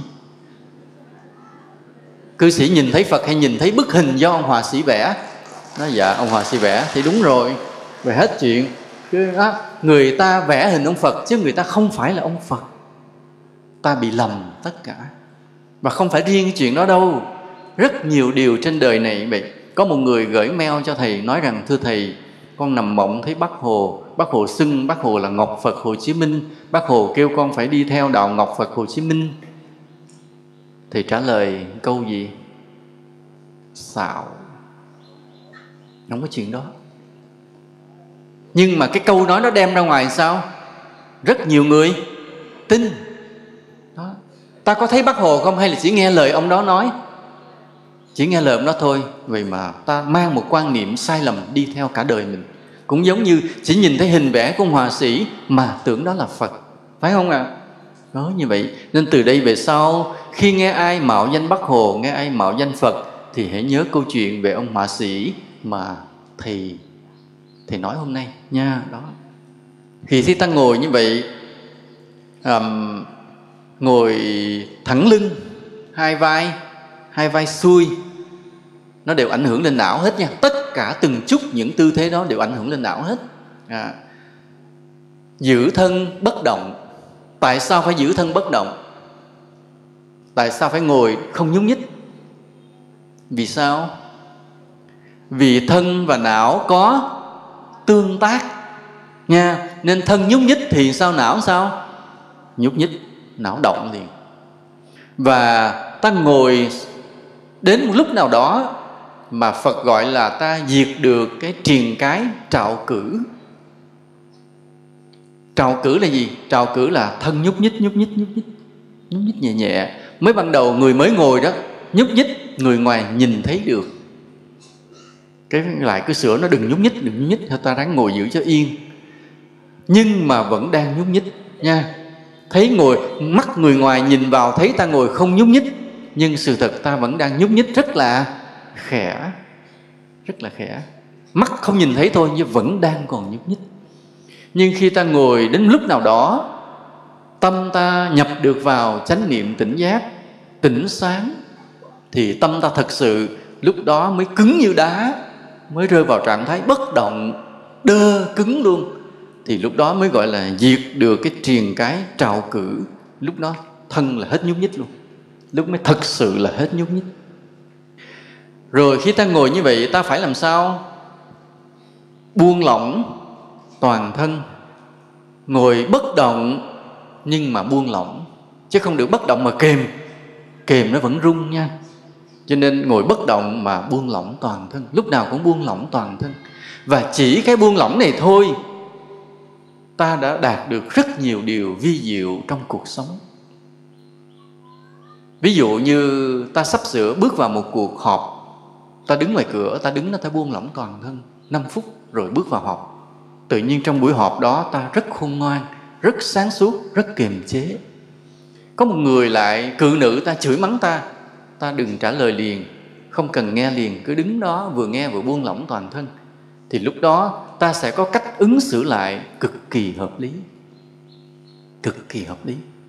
Nên chỉ cái buông lỏng này thôi mà đã mở ra nhiều điều vi diệu và vì vậy ta phải tập buông lỏng toàn thân trong cuộc sống. Khi ngồi thiền bắt chân kiết già nghiêm túc, ta vẫn buông lỏng.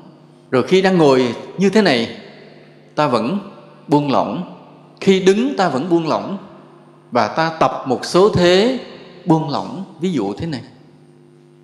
Ví dụ như bây giờ ta tập một cái thế để thấy khí công này rất là lạ. Ta đứng chân rộng hơn vai. Ta rùng chân xuống một chút. Ta đưa tay lên thế này. Đưa hai tay ra. Và ta chỉ buông lỏng cái tay thôi. Ta buông lỏng từ từ từ từ cái tay cho đến cái tay vẫn để như vậy mà không còn lực nữa. Chứ sự thật khi ta đưa như vậy ta đang gồng đúng không ạ? Ta đang gồng bây giờ ta để như vậy mà lấy hết lực ra lấy hết lực ra, không còn một chút lực nữa. Cái tay trống trống không. Đó là ta tập thử một cái tay thôi. Tập về để làm gì? Tập ta đưa buông lỏng cái tay này để làm gì? Lấy hết lực ra, không còn gì trong cái tay này nữa. Để làm gì? Để làm gì? Để ta đánh vỡ gạch, vỡ ván. Là như vậy. Ví dụ thế này. Quý phật tử có thể thí nghiệm bằng cách để một tấm ván kê lên, nha quý vị phật tử chặt thử, gãy không? Không.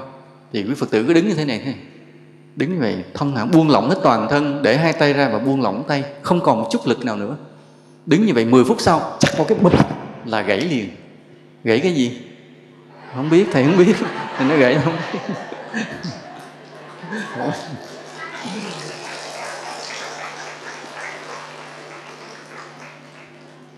Lạ như vậy chính cái buông lỏng lại là cái mà tạo nên thần lực. À còn cái ta gồng cứng cho muốn cho mạnh thì thực sự ta lại đang yếu đi. Trên đời nó có những nghịch lý như vậy. Thì cũng vậy nói cái tay thôi. Mà thầy nãy là thầy nói đùa là chặt gãy không nói gãy gì chứ sự thật là sẽ gãy miếng ván đấy. Ừ, có nếu mà nó chưa gãy ta để lại một chút xíu nữa 15 phút nữa là chặt lại nữa. Tự nhiên thần lực nó phát sinh. Thì chỉ là bàn tay còn bây giờ ta buông lỏng toàn thân thì cái điều gì phát sinh? Một cái thần lực gì đó nó phát sinh rất là lạ. Lên tới não ta, làm cho tâm ta rất là sáng suốt. Người ta có cái sức khỏe tiềm tàng tiềm tàng bên trong. Nên nên cái buông lỏng toàn thân rất là hay và giúp ta nhiều điều trong cuộc sống này lắm. Ta ứng xử, ta học tập, ta làm việc. Tự nhiên nó tốt lên hẳn, chỉ mới cái buông lỏng toàn thân thôi. Nên bây giờ ta ngồi, ta thử buông lỏng toàn thân. Không cần ngồi kiết già ngồi thế nào cũng vậy, cũng cảm giác trùng thân xuống, buông lỏng toàn thân.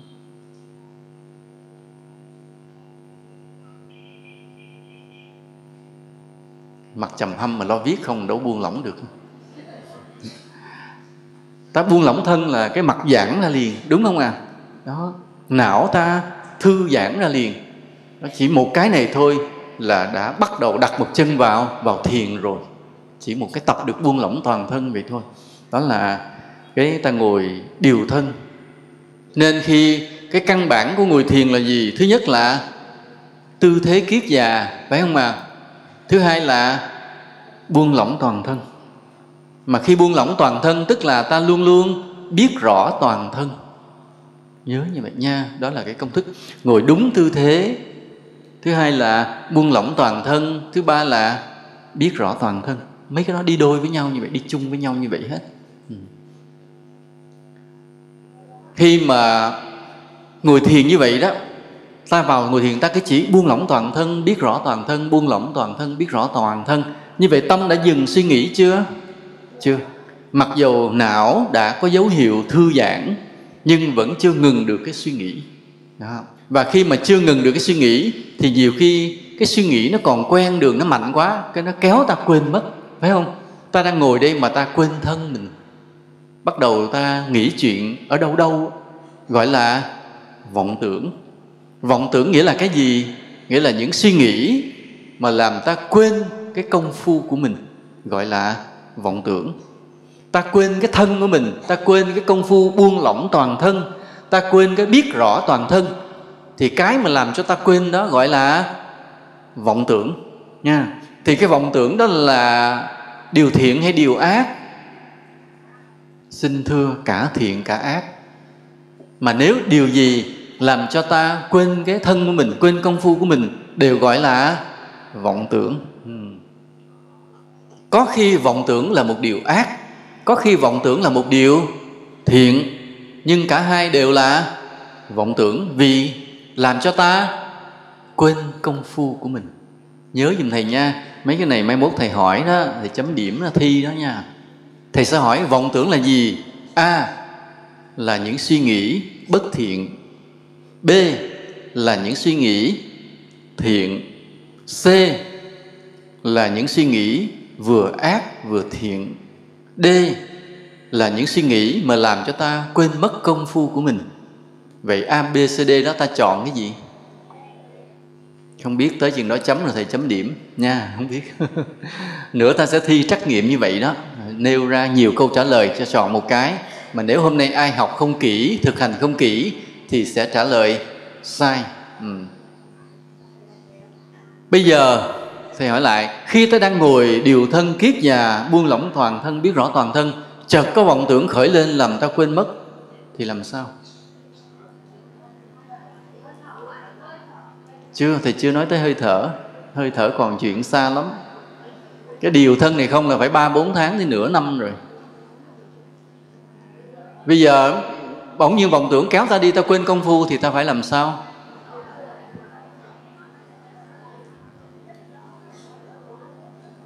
Nửa câu hỏi sẽ như thế này, đề thi sẽ như thế này.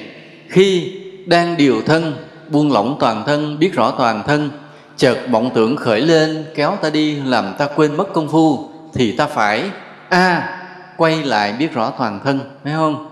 B, cứ suy nghĩ cho khi nào nó hết suy nghĩ thì nó sẽ quay lại.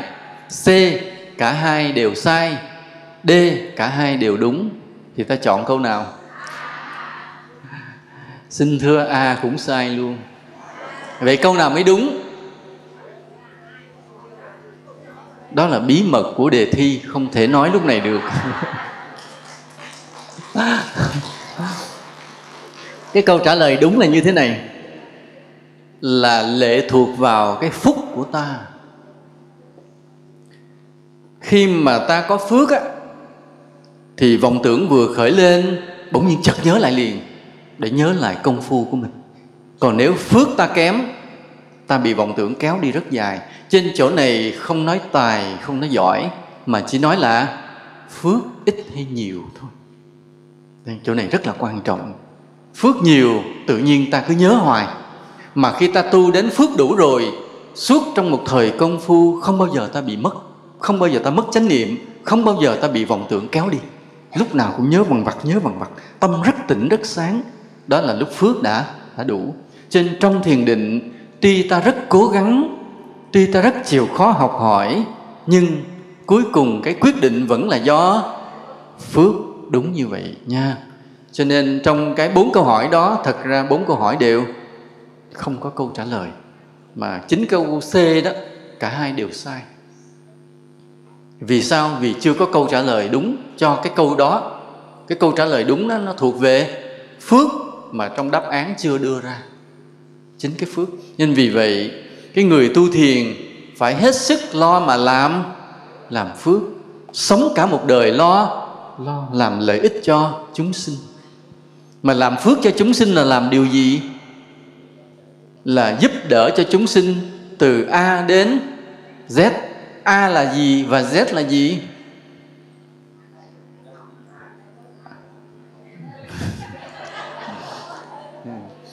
A là gì và Z là gì? A là miếng ăn, nhớ như vậy nha. Tức là cái nhu cầu căn bản nhất của con người. Và Z là gì? Tu, đúng như vậy. Tu thiền đó, chứ tu gì cũng chưa phải là Z nữa.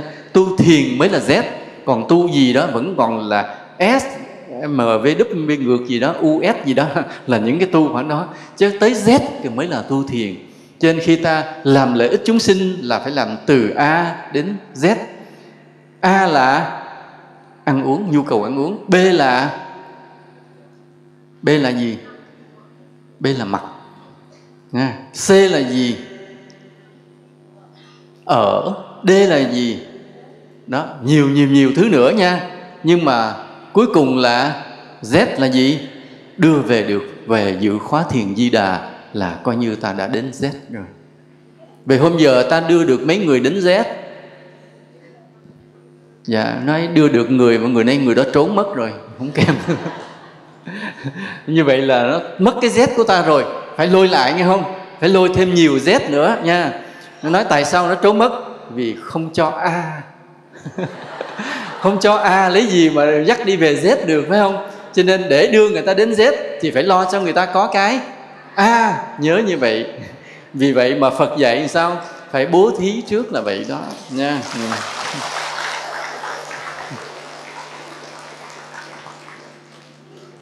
Thì đến chỗ này, cái công phu là như thế này. Khi ta đang điều thân, buông lỏng toàn thân, biết rõ toàn thân, chợt vọng tưởng khởi lên thì đúng là lúc đó thua rồi. Thôi, bó tay. Nếu phước lúc đó có, tự nhiên khiến ta nhớ trở lại công phu. Và nó là cái đáp án a, là quay lại biết rõ toàn thân, buông lỏng toàn thân. Thì đúng là như vậy. Nhưng mà sự thật, chính cái phước bí mật đã làm nên điều này. Thôi, ta nghĩ nha. Tới ngang đây thôi. Quý phật tử, giữa cái thời mạt pháp này cách phật đã xa, mà ta là những người đang ngồi đây dưới mái chùa di đà. Ta đang đi tìm lại con đường của đức phật thời chưa phân phái. Nên ta đang làm cái chuyện mà được chư phật sẽ hộ niệm, sẽ yêu thương ta. Ta đang gieo những duyên phúc rất là lớn cho đời mình. Và vì vậy, đừng cô phụ cái duyên lành này mỗi người phải hết sức là tinh tấn cố gắng mà mà tu tập thiền định. Nhớ như vậy chẳng những một mình ta tu mà ta còn giúp cho nhiều người cùng được được tu như vậy. À, lo cho người ta được đến Z nhưng đừng quên cái à nhớ như vậy. Thôi thầy chúc cho quý phật tử được nhiều phước lành tinh tấn tu hành. Gia đình thì được nhiều may mắn bản thân mình thì lúc nào cũng có những sức khỏe nha tu. Hẹn gặp lại tháng sau. Nam mô bổn sư thích ca mâu ni phật.